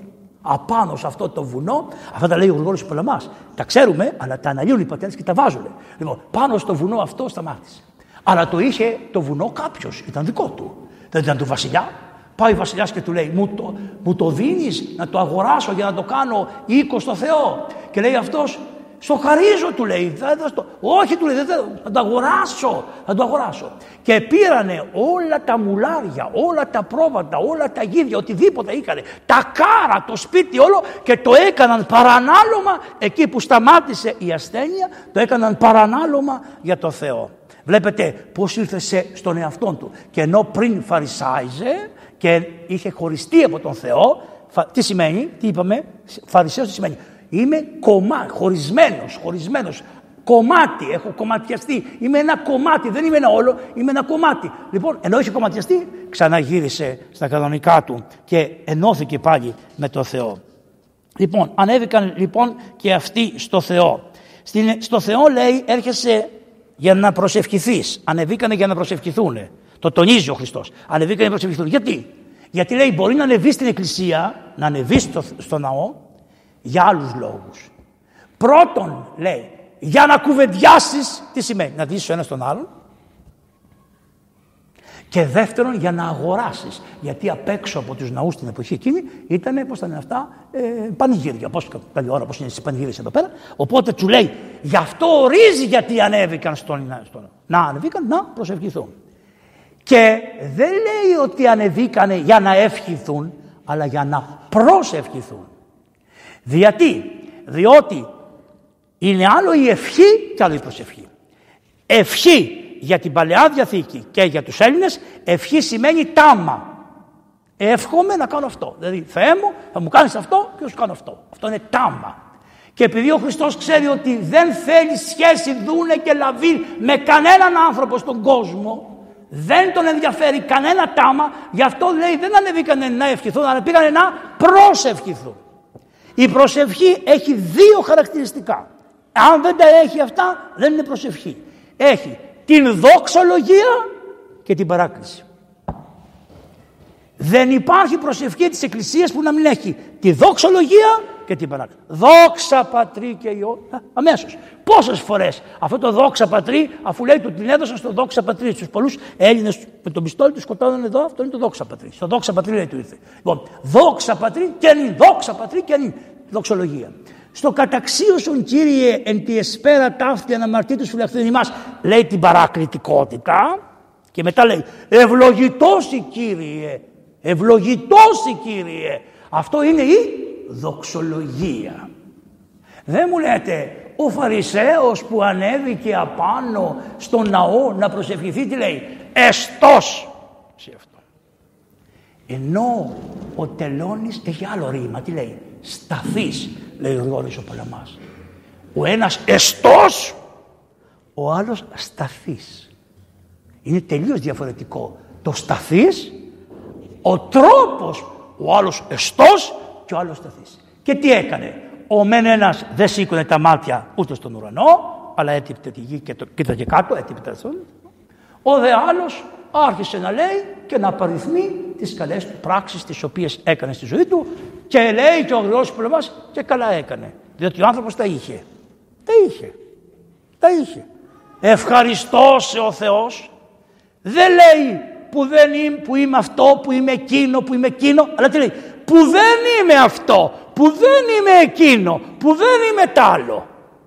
Δεν λέει θετικά, αλλά μιλάει αρνητικά. Να ξέρετε ότι ο Χριστός ποτέ δεν μίλησε αρνητικά, αλλά μίλαγε θετικά. Θυμόσαστε αυτό που είπε, ενώ όλοι οι Έλληνες είχαμε αυτό ότι μην κάνεις τους άλλους αυτό που δεν θέλεις να σου κάνουν. Το θυμάστε αυτό; Και που είναι πάρα πολύ ωραίο και το λένε όλοι, όλοι αυτό και τα λοιπά. Ο Χριστός αυτό δεν του φτανε. Ο Χριστός το μη δεν του αρέσει. Πήγε στο άλλο. Κάνε στους άλλους αυτό που θέλεις να σου κάνουν. Δεν λέει μην κάνεις τους άλλους αυτό που δεν θέλεις να σου κάνουν. Αυτό το είχε ο Εβραϊσμός και ο Ελληνισμός. Είναι λίγο αυτό. Φύγε εσύ από το μη. Δεν προχωράει η κοινωνία με αυτό. Πήγαινε παραπέρα. Ούτε η κοινωνία μεταξύ σας, ούτε η θεία κοινωνία με μένα προχωράει και θα σου δώσω και μαρτύριο πάνω στο σταυρό πώς προχωράει. Θα το κάνεις αυτό και θα θυσιαστείς εσύ και θα δώσεις, εσύ θα δώσεις όπως θα ήθελες να σου δώσουν, εσύ να δίνεις, εσύ να δίνεις, εσύ να δίνεις, μη γνώτο η δεξιά σου, τι πει η αριστερά σου, τι πει η δεξιά σου, δώσε, δώσε. Και αυτό είναι το χαρακτηριστικό της Εκκλησίας να ξέρετε. Το χαρακτηριστικό της Ορθοδόξου Εκκλησίας είναι δώσε, δώσε, δώσε. Το λέει και ο Ηρεμία ο Κούνα. Δώσε, δώσε, δώσε, δώσε, δώσε, δώσε, δώσε, δώσε. Αυτό το χαρακτηριστικός της Εκκλησίας. Όποτε εμείς σας απλώνουμε το χέρι και σας λέμε δώστε μας, είναι ντροπή μας. Είναι ντροπή μας. Είναι εξευτελιστικό αυτό. Εμείς είναι μόνο δώσε, δώσε. Και τι δίνουμε; Ειρήνη πάση, τη χάρη του Θεού και ό,τι φέρνετε εσείς εμείς τα αναμοιράζουμε ξανά στον κόσμο. Λοιπόν, ανεβήκανε, είπαμε για την προσευχή, είπαμε ότι η προσευχή έχει αυτά τα δύο πράγματα και τα λοιπά. Η στάση του Φαρισαίου λέει δεν φανέρωσε τη δουλική παρουσία αλλά την αδιάντροπη υπεροψία Υπεροψία λοιπόν, χαρακτηριστικό, που είναι αντίθετη προς εκείνον που από ταπείνωση δεν είχε το θάρρος ούτε τα μάτια του να υψώσει στον ουρανό.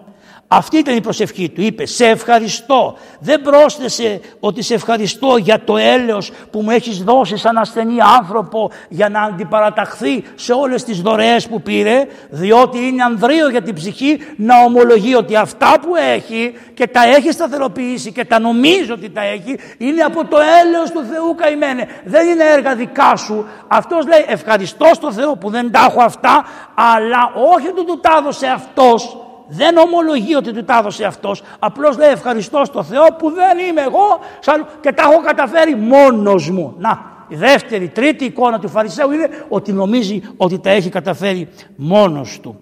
Και πρέπει να αναγνωρίζουμε όλοι μας τη δωρεά και να ταπεινωνόμαστε μπροστά στο Θεό και να λέμε Θεέ μου σε ευχαριστώ. Όχι γιατί έλαβα από σένα κάποια βοήθεια, λέει αυτός, αυτός λέει σε ευχαριστώ Θεέ μου δεν, τα, δεν ταπεινώνεται. σε ευχαριστώ Θεέ μου, όχι γιατί από σένα έλαβα μια βοήθεια, αλλά γιατί εγώ κατάφερα να μην είμαι σαν τους άλλους ανθρώπους. Αυτή είναι η αρρώστια του Φαρισαίου. Και μετά, τι, αρχίζει και περιγράφει την οι άλλοι άνθρωποι. Καλά, μέχρι κύριε Χριστιανέ μου, σου φταίνε. Δεν είσαι τους άλλους ανθρώπους. Τι λέει, δεν είμαι, λέει, άρπαγας, άδικος και μυχό.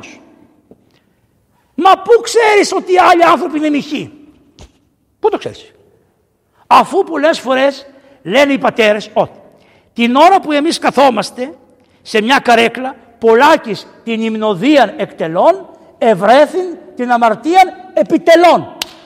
Την ώρα που ψέλνουμε στο ψαλτήρι έχουμε τελειώσει με το μυαλό μας την αμαρτία. Ένα είναι τα βιβλία της Εκκλησίας. Πού ξέρεις εσύ ότι ο άλλος είναι μοιχός; Προσέξτε, έγινε, πήρε όλα τα ιδιώματα του Θεού. Παντογνώστης δεν είναι, εγώ δεν είμαι σαν τους άλλους ανθρώπους, άδικος και μη. Αφού δεν είσαι άδικος, εσύ σαν τους άλλους ανθρώπους, μπράβο σου. Πώς την έχεις την περιουσία; Γιατί, γιατί τι λέει, από δεκατό πάντα όσα κτώμε. Πώς τα αποκτάς ματάκια μου, για να, γιατί ο λαός τι λέει, τι λέει, ε, κλε, ε, πώς θα τι λέει, άρπαξε να φας και κλέψε να έχεις. Έτσι δεν λέει. Τι σημαίνει; Ότι για να φας αρπάζεις σου κακομλήσει. Αλλά για να αποκτήσεις πάει να πει ότι έχεις κλέψει ματάκια μου. Και πραγματικά ο πλούτος, λέει ο Ιωάννης ο Χρυσόστομος, ο πλούτος ή είσαι κλέφτης ο ίδιος ή κληρονόμος κλεφτών. Είναι από τα πιο... Τι, φωνάζω, δεν ακούγεται; Λοιπόν, α, αυτό έζησε. Λοιπόν, ε, ο πλούτος είναι ή κληρονόμος κλεφτών είσαι ή κλέφτης ο ίδιος. Προχωρούν παρακάτω. Λοιπόν, και μάλλον σαν να μην φτάνει αυτό που λέει αυτός ότι έτσι και έτσι. Γυρίζει και βλέπει και το μαυροτελόνι. Και δεν είμαι ούτε σαν και αυτό το τελόνι. Ο οποίος τελώνη, κατά τους πατέρες δηλαδή, ήταν ό,τι χειρότερο είδος. Ο τελώνης. Το να είσαι τελώνης ήταν για την εποχή εκείνη ό,τι χειρότερο είδος. Ακούστε ο Χρυσόστομος πώς το στολίζει, τον τελώνη. Λέει, ο τελώνης μακρόθεν εστός, ουκ ήθελε ούτε τους οφθαλμούς εις τους ουρανούς. Και τι θυμήθηκε, αυτό το μνήσι, ο Θεός, μνήσι τίμου Θεός, ε, λέει, ε, πώς τι είπε, μνήσι τίμου Κύριε, μνήσι τίμου, ε, πώς το είπε τι είπε ο, ο Τελώνης, είπε, ε, ε, ο Θεός μακρόθεν εστός, ουκ ήθελε τους ουρανούς και απλώς έλεγε, α, είπε την προσευχή του Μανασί. Ο Μανασί ήταν βασιλιάς των Εβραίων, ο οποίος μετανόησε και ο οποίος δεν ήθελε και αυτός να κοιτάξει το Θεό και είπε ου και μη άξιος ατενήσε και ειδήν το ύψος του ουρανού από το πλήθος των αδικιών μου. Αυτό είπε ο Μανασής. Αυτό που είπε ο Μανασής το έκανε ο Τελώνης. Δεν είμαι κύριε άξιος να σηκώσω τα μάτια μου και να σε δω. Πολλά γαριν τότε εν τη ψυχή του τελώνου συνελεγμένα κακά. Όταν ανέβηκε ο τελώνης στο ιερό για να προσευχηθεί είχε πάρα πολλά κακά πάνω του. Τι είχε; Επιθυμία χρημάτων ακόρεστος. Δεν σταματούσε με τίποτα. Πόθος αδικίας. Μη δεχόμενος πέρας. Αδικούσαν οι τελώνες όλους και δεν σταματήσανε ποτέ. Αρπαγή τέλος σου έχουσα. Αρπάζανε χωρίς να έχουν τέλος. Κοινών τη φύση των ανθρώπων τελώνης κακών. Όλοι οι άνθρωποι τους θεωρούσαν ότι είναι κακοί. Όπως και σήμερα. Την εφορία, Παναγία μου και Αλλά εκείνη την εποχή ήταν νόμιμος άδικος. Ήταν άδικος με τον νόμο. Αυτό είναι η ιδεή σήμερα όπως ξέρετε. Η ιδεούλα είναι νόμιμη, άδικη. Σου βάζει το... Δεν χαμογελάτε καθόλου το παιδί, δεν χαμογελάτε καθόλου. Δεν έχετε εσείς λογαριασμούς που σας έρχονται 800 ευρώ, 900 ευρώ. Έχουνε, σας έχουν λυσάξει. Λοιπόν, αυτό είναι νόμιμη αδικία. Νόμιμος άδικος. Άρπαξ ακατηγόρητος. Κανείς δεν μπορεί να το πάει στο δικαστήριο να πει ότι μου τα άρπαξε. Λοιπόν, κλέπτης, ληστής ανέγκλητος, δύσφεκτος βλάβη, λύκος των λογικών προβάτων, θηρίων ανθρωπόμορφων, μετά τιούτων πραγμάτων ανήλθε εις το ιερό ο τελώνης. Είχε όλα αυτά τα κακά μαζί του και ανέβηκε. Όλα αυτά τα δεινά τον κάνανε πάρα πολύ βαρύ το κεφάλι του και λέει εδώ ο Χρυσόσωμος έκλασε, δηλαδή του τόσπασε το λαιμό τόσα βάρη που κρεμόντουσαν του έσπασε τον αυχένα και λέει ο μεγάλα μεγαλεύ χέμον ε, πώς λένε φαρισαίος αυτοί περπατάγανε έτσι. Αυτό του το σπάσε όλες αυτές οι αμαρτίες που είχε ο τελώνης του το σπάσανε το λαιμό. Και λέει τον αυχένα κατέκλασε τον κατασπάσανε και ζήτη του βάρους ελαφρυνθήνε και ούκ είχε το πώς το φορτίον από την άξεστε Ήτα γοργήν έσχενένιαν και έβραν είδων, είδος ελευθερίας και εμνημόνευσε τις φωνής του δεσπότου προς τους αμαρτωλούς. Αμέσως λέει ήταν έξυπνος. Γι' αυτό οι πολλοί αγιορείτες παλιοί λέγανε άμα είσαι έξυπνος θα πας στον παράδεισο. Άμα είσαι έξυπνος θα πας στον παράδεισο. Και είπε και εγώ σε ένα γέροντα. Γιατί δεν γέροντα άμα είναι έξυπνος θα πάει στον παράδεισο. Γιατί λέει ο ληστής που ήταν δίπλα ήταν έξυπνος, ο άνθρωπος κουτούκιος. Ο ένας ληστής ήταν πολύ καλός ληστής. Ήξερε να κλέβει. Ήξερε να διαλέγει τα πιο καλά για να τα κλέψει. Ο άλλος ήταν ληστής βλάκας ενώ είχε δίπλα του το Χριστό, το μεγάλο αδάμαντα σταυρωμένο, τον πέταξε ο ανόητος. Έχασε την ευκαιρία. Ενώ ο άλλος ήταν καλός ληστής. Είχε μάθει όχι έθος των ληστών ρίπτην τα τίμια, γιατί είναι συνήθεια. Αυτός ήταν ένας πραγματικός ληστής και όπως λίστεψε στη ζωή του έξυπνος, γρήγορος στο νου, λίστεψε μέσα σε πόνσο, σε μισό εκατοστό του δευτερολέπτου, λίστεψε τον παράδεισο, δεν έκανε τίποτα, τίποτα. Άμα ήταν οι Φαρισαίοι θα λέγανε γιατί το δεν βάζεις κανένα στον παράδεισο; Τι του λες, σήμερα με τεμού έσυρε το παραδείσο, τι έκανε αυτός αφού είναι σταυρωμένος γιατί είχε κάνει τόσο κακά; Πώς πάει στον παράδεισο αυτός, πώς πάει στον παράδεισο; Οι Φαρισαίοι από κάτω που τον εβλέπανε και του λέγανε Wow, καταλύων των ναών και εν τρεις ημέρες ανοικοδημών αυτών καταβάτω από τους σταυρού να πιστεύουν στρέψουμε σε σένα και κυριούσαν το κεφάλι όπως τα λέει ο 24ος ψαλμός 25ος με το, με το εβραϊκό να δείτε διαβάστε εκεί καθεστητά κατά κατά κατά κατά λες και είναι μπροστά στη Σταύρωση και την περιγράφει λοιπόν και τι λέει; Άκουσε λέει τη φωνή του δεσπότου και είπε δεύτε πρόσμε πάντες οικοποιώντες και πεφορτισμένοι, καγώ αναπαύσω ημάς. Αυτό άκουσε ο τελώνης. Ο Φαρισαίος δεν τα άκουγε αυτά. Δεν τα είχε καμία ανάγκη διότι δεν είχε τίποτα. Και το φοβερότερο από όλα κατέδειξε και τον αδερφό του. Καλά τα άλλα, τα γενικά. Έδειξε και τον αδερφό του. Άρα όπως βλέπετε για να αισθανθεί αυτός ότι είναι άρχον και καλύτερος είχε ανάγκη να υπάρχουν κάποιοι με τους οποίους να συγκρίνει τον εαυτόν του και να λέει ότι εγώ αυτό δεν το έχω, εγώ δεν το έχω ενώ τα είχε. Θυμάστε ένας νέος που πήγε στον Χριστό και του λέει Κύριε του λέει τι να κάνω για να σωθώ και του λέει τα εντολάς είδας. Και ενώ είναι για τις εντολές του λέει μην κλέψεις, μην ψευδομαρτυρήσεις, μην μισεύσεις, μην φτύμα τον πατέρα σου και τη μητέρα σου. Και τι του λέει αυτός. Ταύτα πάντα εφυλαξάμι εκ της νεότητός μου. Ναι, αλλά άρχισε με το να μιλάς ψέματα. Έτσι σου είπε. Μα ε, ποιος άνθρωπος μπορεί να σταθεί στο Θεό και να πει πάντα ταύτα εφυλαξάμι εκ της νεότητός μου. Ρε ψεύτη, ρε ψεύτη. Και είναι τόσο ελεήμων και είναι τόσο Θεός μεγάλος που δεν του λέει εγώ είμαι ο Κύριος να πει, να πει δηλαδή τις υποχρεώσεις προς το Θεό δεν τους τι αναφέρει αυτές καθόλου. Τον αρχίζει από τις υποχρεώσεις προς τους αδερφούς. Δεν σας κάνει εντύπωση. Δεν λέει το δεκάλογο ολόκληρο, αλλά λέει από εκεί που λέει να μην πεις ψέματα, να μην κλέψεις κτλ. Όλα αυτά από εκεί και κάτω τον επάει. Στις σχέσεις των ανθρώπων. Του λέει δεν πειράζει, ας είσαι παλιάνθρωπο ό,τι σε αφορά σε μένα. Τουλάχιστον να είσαι καλός αυτούς. Και τι λέει αυτός ο νόητος. Αυτό έλεγε ο Φαρισαίος. Πάντα ταύτα εφυλαξάμουν εκ της νεότητός Και την ίδια ώρα που τα έλεγε, κατελάλη του Θεού ο αχάριστος. Όπως κάνανε και όλοι οι Εβραίοι την ώρα που τρώγανε το μάνα και τους είχε δώσει το μάνα, τρώγανε, λέγανε πάλι μάνα την ώρα που τρώγανε το μάνα. Πάλι ορτίκια, ξανά ορτίκια, ξανά μάνα, ξανά ορτίκια, ξανά μάνα, ξανά κατελάλουν του Θεού οι αχάριστοι. Και προσέξτε κι εσείς, γιατί αυτό είναι για τη Θεία Κοινωνία, την ώρα που κοινωνάτε το Χριστό και δαγκώνετε το Χριστό και το κατεβάζετε στην καρδιά σας το Χριστό, προσέξτε, με την ίδια ώρα λέγοντας αυτά εναντίον των αδελφών σας, διότι πόσες φορές έχω δει εγώ τις ουρές που πάνε να, πάτε να κοινωνήσετε και ή μαλώνετε ποιος θα πάει πρώτος ή κάτι ευλαβείς μαλώνουν ποιος θα πάει τελευταίος. Όχι πήγαινε εσύ. Αυτά δεν γίνονται. Μην δεν γίνονται αυτά. Το τι γίνεται δεν λέγεται. Τα ξέρετε και μόνοι σας. Και τα λοιπά και άλλη μία. Γιατί να πάει αυτή, με πέρασε αυτή. Δεν μου είπε συγγνώμη, δεν μου είπε καλημέρα. Τέτοια να, να, να. Αυτό τι δείχνει; Ανοριμότητα πλήρη, πλήρη ανοριμότητα. Δεν έχουμε κάνει τίποτα. Και δεν έχουμε κάνει, όχι δεν σας κατηχήσαμε μόνο και δεν σας τα αναλύσαμε, αλλά κατ' ουσίαν μου φαίνεται δεν είχαμε έμπονη προσευχή για σας. Αυτό που παπάς. Έμπονη προσευχή για σας. Διότι ήταν κάτι γεροντάδες σε διάφορα μέρη που δεν ξέραν να τα πούνε. Τίποτα. Δεν ξέραν να πούνε. Ο πατήρ Ευμένιος εκεί κάτω, νομίζω ο γέροντας ερχόσατε και εσείς στον πατήρ Ευμένιο κάτω στο λιμωδόν. Λοιπόν, ο πατήρ Ευμένιος κάτω δεν ήξερε να σου πει και πολλά πράγματα.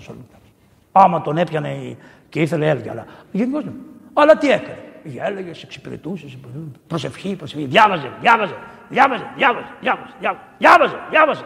Συνέχεια προσευχή, προσευχή, προσευχή, προσευχή, προσευχή. Σήκωνε τα χέρια, προσευχότανε. Δηλαδή, καταλάβατε, ζούσε με την προσευχή. Ο πατήρ Τιμόθεος, ένας πατήρ Τιμόθεος Τζανής κάτω στην Κρήτη, έπαθε 150 πνευμονικά ειδήματα. Το πρώτο πνευματικό είδημα άρχισε όταν του πήγανε έναν άνθρωπο ο οποίος να διαβάσει ως και κοιμημένο το όνομά του, έναν άνθρωπο ο οποίος είχε μια πολύ άστατη ζωή. Από την προσευχή, τον, τον αγώνα που έκανε με, τον, με την ψυχή αυτού του ανθρώπου, τον έπιασε το πρώτο πνευματικό είδημα. Έτσι τον έπιασε. Την πρώτη, σε μια με, με, με, με, πολύ ένταση προσευχή για έναν άνθρωπο, τον έπιασε το πρώτο πνευματικό είδημα. Δηλαδή έδωσε αίμα, δίνανε αίμα γιατί το πνευματικό είδημα αίμα είναι στην πραγματικότητα που βγαίνει μέσα από του αρμόνια. Αίμα έδωνε για να πάρει την ψυχούλα που ήταν ποριότερα από τα χέρια του διαβόλου, για να την πάει στον Χριστό και να πει: Πάρτινε, ελέησε την κύριε. Βρες τη λύση που βρήκες με τον Ντοστογεύσκη, βρες τη λύση και για αυτή την ψυχούλα. Λοιπόν, προχωρούμε παρακάτω για να, από τον Γρηγόρη τον Παλαμά, ό,τι μπορούμε. Ο τελώνης λοιπόν καθήκανε πίσω, πολύ πίσω και δεν τολμούσε να κοιτάξει. Λέει, Θεέ μου, σπλαχνίστη τον αμαρτωλό, σπλαχνίσουμε Κύριε. Προσέξτε όμως. Λέει μέσα ο Γρηγόρης Παλαμάς, για να προχωρήσουμε παρακάτω. Είχε ένα χαρακτηριστικό ο τελώνης. την ώρα που άκουγε να τον ευρίζει ο Φαρισαίος έλεγε καλά μου λέει μου αξίζει. Αυτή είναι η διαφορά του τελώνη. Ο τελώνης άκουγε το Φαρισαίο που λέγει δεν είμαι εγώ σε και αυτόν και δεν σήκωσε να πει τι λες ρε όπως τα κάναμε όλοι αλλά είχε τέτοια προσοχή στον εαυτόν του ώστε δεν πρόσεξε τι του είπε ο Φαρισαίος και αυτή η προσοχή που είχε στον εσωτερικό του εαυτό και σε αυτά που είχε κάνει αυτός του έφερε την πραγματική προσευχή μέσα του και η προσευχή του επήγε στο Θεό και κατέβη όχι απλώς δικαιωμένος, δεν δικαιωμένος. Ω, κατέβηκε από κάτω, δεν δικαιωμένος. Και ο άλλος δεν λέει, δεν λέει πώς κατέβηκε. Λέει ούτως κατέβηκε ή ο άλλος, αλλά δεν λέει Τόσο ελεήμων είναι. Ουδέποτε αποφασίζει τι θα γίνει ο Φαρισαίος. Ποτέ το αφήνει, σου λέει άστους μέχρι τη Δευτέρα παρουσία. Άστους. Και αυτό που είπε όταν το σταυρώσανε ου γαρίδας οι τύποι ούσια άστους. Δεν ξέρουν τι κάνουν. Άστους πατέρα μου μέχρι τη Δευτέρα του Χριστού παρουσία. Είδατε λοιπόν από αυτές τις λίγες κουβέντες για το φαρισαϊσμό και μέσα από τα βιβλία της Εκκλησίας μας η Εκκλησία τώρα το ήξερε αυτό, το ζούσε. Η πρώτη εκκλησία όμως ήταν απλή εκκλησία, ήταν απλή οι Απόστολοι, οι Άγιοι. Ήταν χήμα. Δεν θυμάστε, όπως τώρα την Άγια Κυριακή πότε ήταν, που πήγανε, πήγε η μάνα των Ιωών Ζεβεδαίου και λέει να σου πω κάτι λέει η κυρία. Ο Χριστός έλεγε περί του Σταυρού και τα λοιπά και αυτοί λένε θα μας βάζει να κάτσουμε δεξιά και αριστερά σε δύο θρόνους. Χήμα. Χήμα. Δεν ξέρανε τι λέγανε. Μα λέει το ποτήριο θα το, θα το πιούμε. Λέει, δεν ξέρανε. Γι' αυτό λέει Ουκίδας. Δεν ξέρω οι κακόμεροι. Αλλά δεν ήσαν Φαρισαίοι όμως. Ήταν ντόμπροι. Του τα λέγανε χήμα. Και ο καημένος ο Πέτρος, όταν του είπε ο κύριος ότι, ότι τι λένε για μένα, ρε Πέτρο, τι λένε, είπα του Αποστόλους και είπαν άλλοι αυτό. Ο Πέτρος λέει, και του λέει, Πέτρο, λέει, εσύ τι λες για μένα; Εγώ λέει ότι είσαι ο ιό του Θεού του ζώντος. Είσαι ο Χριστός, είπε ο Πέτραρος. Και ενώ από εκείνη τη μεριά του είπε αυτό, μετά την άλλη του λέει: Κυρίε, μην πας να σταυρωθείς. Πάμε να φύγουμε. Ε, ε, ε, του λέει: Πήγαινε πίσω μου, Σατανά. Λίγο τώρα, σε λίγο θα πει αυτά. Μόλις είχαν κατεβεί από το Θαβόρ για να και αυτά. Τώρα το Θαβόρ τότε τον καιρό έγινε. Λοιπόν, καθώς πηγαίναμε για το Πάσχα. Και μετά του λέει: Κύριε, μαχαίρια. Μετά πήρε το μαχαίρι και του κόψε του πετρί του άλλου νου του Μάλχου. Κράμπ το αυτή. Δεν, δεν φάτε το μαχαίρι σου. Τι κάνετε εδώ πέρα; Αυτά σας έμαθα εγώ. Από ποιο κόσμο είσαστε εσείς; Αλλά δεν ήσαν υποκριτές. Ήσαν χήμα. Τους πήρε απλούς ανθρώπους από τις δουλειές τους. Από το τελώνιο βγήκε ο άλλος το τελώνιο. Έλα, έλα ρε, πάμε. Ο Πέτρος, ο Ιάκωβος, ο Ιωάννης ήσαν απλοί άνθρωποι. Δεν είχαν αγαπούσανε το Θεό, αγαπούσανε τον νόμο, χωρίς όμως ο νόμος να τους δυναστεύει. Γι' αυτό αναγνωρίσανε το Χριστό αμέσως. Και τι λέει; Ευθέως. Αμέσως τα αφήσανε όλα και πατέρα και μάνα και όλα και τα αφήσανε και γυναίκα. Ο άλλος που έγινε ο Σίμωνο Κανανίτης παράτησε το γάμο της Κανά και έφυγε. Τους διάλυσε το γάμο ο Χριστός. Ο μεν ένας πήγε, πήγε και έγινε Απόστολος και η άλλη πήγε και έγινε Χωρίσαν, δεν παντρευτήκαν, δεν ξαπλώσαν από το κρεβάτι. Τους, πήγανε μαζί με τον Χριστό. Της λέει, λέει ο γαμπρός στην ύφη, λέει, έλα σου πω. Της λέει τώρα παράτα τα όλα, θα πάμε με τον Χριστό, διότι αυτοί που λένε θα αφήσουμε το γάμο να πάμε για πουρνάρια, εμείς είδαμε ποιος είναι ο γάμος. Ο γάμος είναι ο Χριστός και τα πουρνάρια είναι ο γάμος μας. Λοιπόν, αυτά με τους Φαρισαίους, ο Χριστός ανέχτηκε όπως σας είπα μέχρι τέλους. Αυτή η ασθένεια, να ξέρετε, έπιασε πολλούς ανθρώπους. Ο Άγιος Αντώνιος, καθώς προσευχότανε, είπε μια μέρα στο Θεό, με ποιον με βάζεις; Με ποιον θα με βάλεις αν φύγω στον Αυτό είναι δύσκολο. Πώς ρωτάς το Θεό με ποιον θα σε βάλει; Με το χειρότερο του κόσμου θα λες. Αυτό παραδίδουν οι πατέρες. Εσύ πάντα θα λες με το χειρότερο του κόσμου. Και ο Θεός για να του δώσει μια σφαλιάρα καλή του λέει θα σε βάλω με το τζαγκάρι της Αλεξάνδρειας. Και σηκώθηκε και πήγε στην Αλεξάνδρεια και βρήκε το τζαγκάρι. Και του λέει τι κάνεις ρε; Τι να κάνω. Λέει να εδώ κάθομαι. Φτιάχνω τα παπούτσια του κόσμου. χωρίζω τα λεφτά μου σε τρία κομμάτια. Ένα για την εκκλησία, ένα για τους φτωχούς και ένα για να ζήσω εγώ. Ε, καλά λέει, αυτό τα κάναμε εμείς, ε, εμείς τα πουλήσαμε όλα. Εμείς τα πουλήσαμε όλα λέει. Τα πουλήσαμε όλα. Αυτός είναι ο λόγος που θα μας βάλει στον ίδιο τόπο. Ακόμα επέμενε. Ακόμα επέμενε. Και τι του λέει. Πες μου τι άλλο κάνεις εδώ που κάθεσαι. Εδώ λέει εγώ αυτό που κάνω, λέει αν αυτό έχει αξία, προσεύχομαι και λέω. Όλη η Αλεξάνδρεια στον παράδεισο το τσαγκάρι στην κόλαση. Όλη η Αλεξάνδρεια στον παράδεισο και ο τσαγκάρι στην κόλαση. Ε αυτό δεν κάνω εγώ λέει. Αυτό δεν κάνω εγώ. Του έβαλε μετάνια και έφυγε. Όλη η Αλεξάνδρεια στον παράδεισο και εγώ στην κόλαση.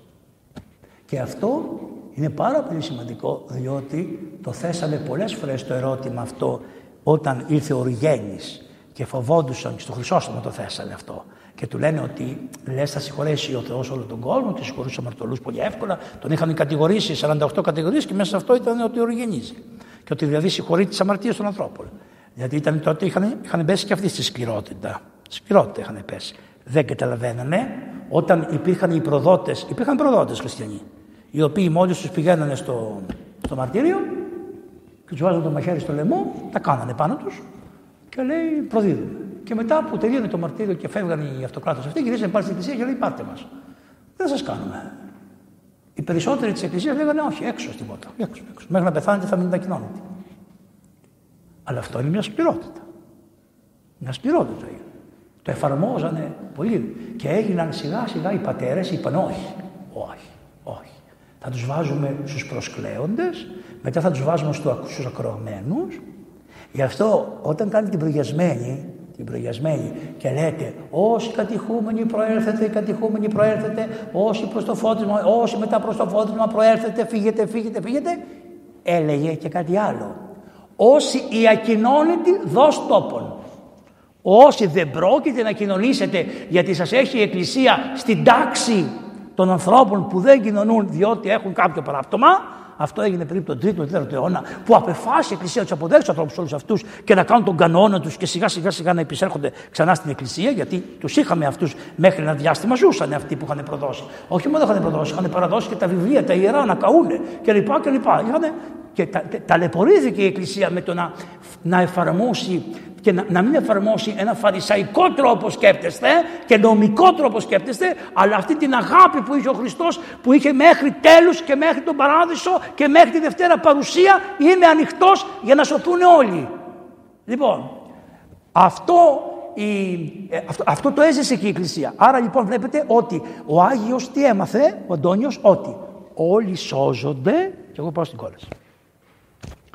Ένας άλλος Άγιος, ονόματι Ελπίδιος, τόσο είναι από ένα βιβλίο πάρα πολύ ωραίο. Να τα πάρετε αυτά τα βιβλία. Νέο εκλόγιο. Να είναι καλά. Τότε ήταν Παπαδημητρίου εκδόσεις και εξέδιδαν πάρα πολλά βιβλία τέτοια. Και ο κύριος Κόντογλου, ο Θό να αναπαύσει, ε, τα επιμελεί το πάρα πολύ τα βιβλία αυτά και τα καλόπιζε και τα έκανε με ωραία σχέδια κλπ. Εδώ μέσα έχει λοιπόν ένα πάρα πολύ ωραίο. Είναι ένας ο οποίος προσέφηκε στον Θεό και λέει: Θεέ μου, λέει, με ποιον θα με βάλεις, ας πούμε, τι, τι, αρε, τι αρε, πού έχω φτάσει από πλευράς αρετής κτλ. Και παρουσιάζεται ένας άγγελος και του λέει: Με τον πορνοβοσκό της Αλεξάνδρεια. Σε βάλω. Ξέρεις τι είναι πορνοβοσκός; Αυτός που έχει τα πορνεία της Αλεξάνδρεια. Πορνοβοσκός, βόσκι πόρνες. Τόσο. Με αυτό θα σε βάλω. Εμένα. Με βάζεις με αυτόν. Εγώ. Εγώ. Ο ασκητ... Εγώ που είμαι ασκητής. Εγώ. Εγώ. Πώς το βλέπετε. Τον είχε δαγκώσει; Τον είχε δαγκώσει το ποδάρι. Τον τράβαγε από το ποδάρι. Τον τρά... Έτσι μας τραβάει όλους. Και λέει, ε, αφού θα μπούμε στο, στον ίδιο τόπο, δεν πάω να δω από τώρα τι τόπο μένει αυτός να δούμε και θα πάμε στον ίδιο τόπο.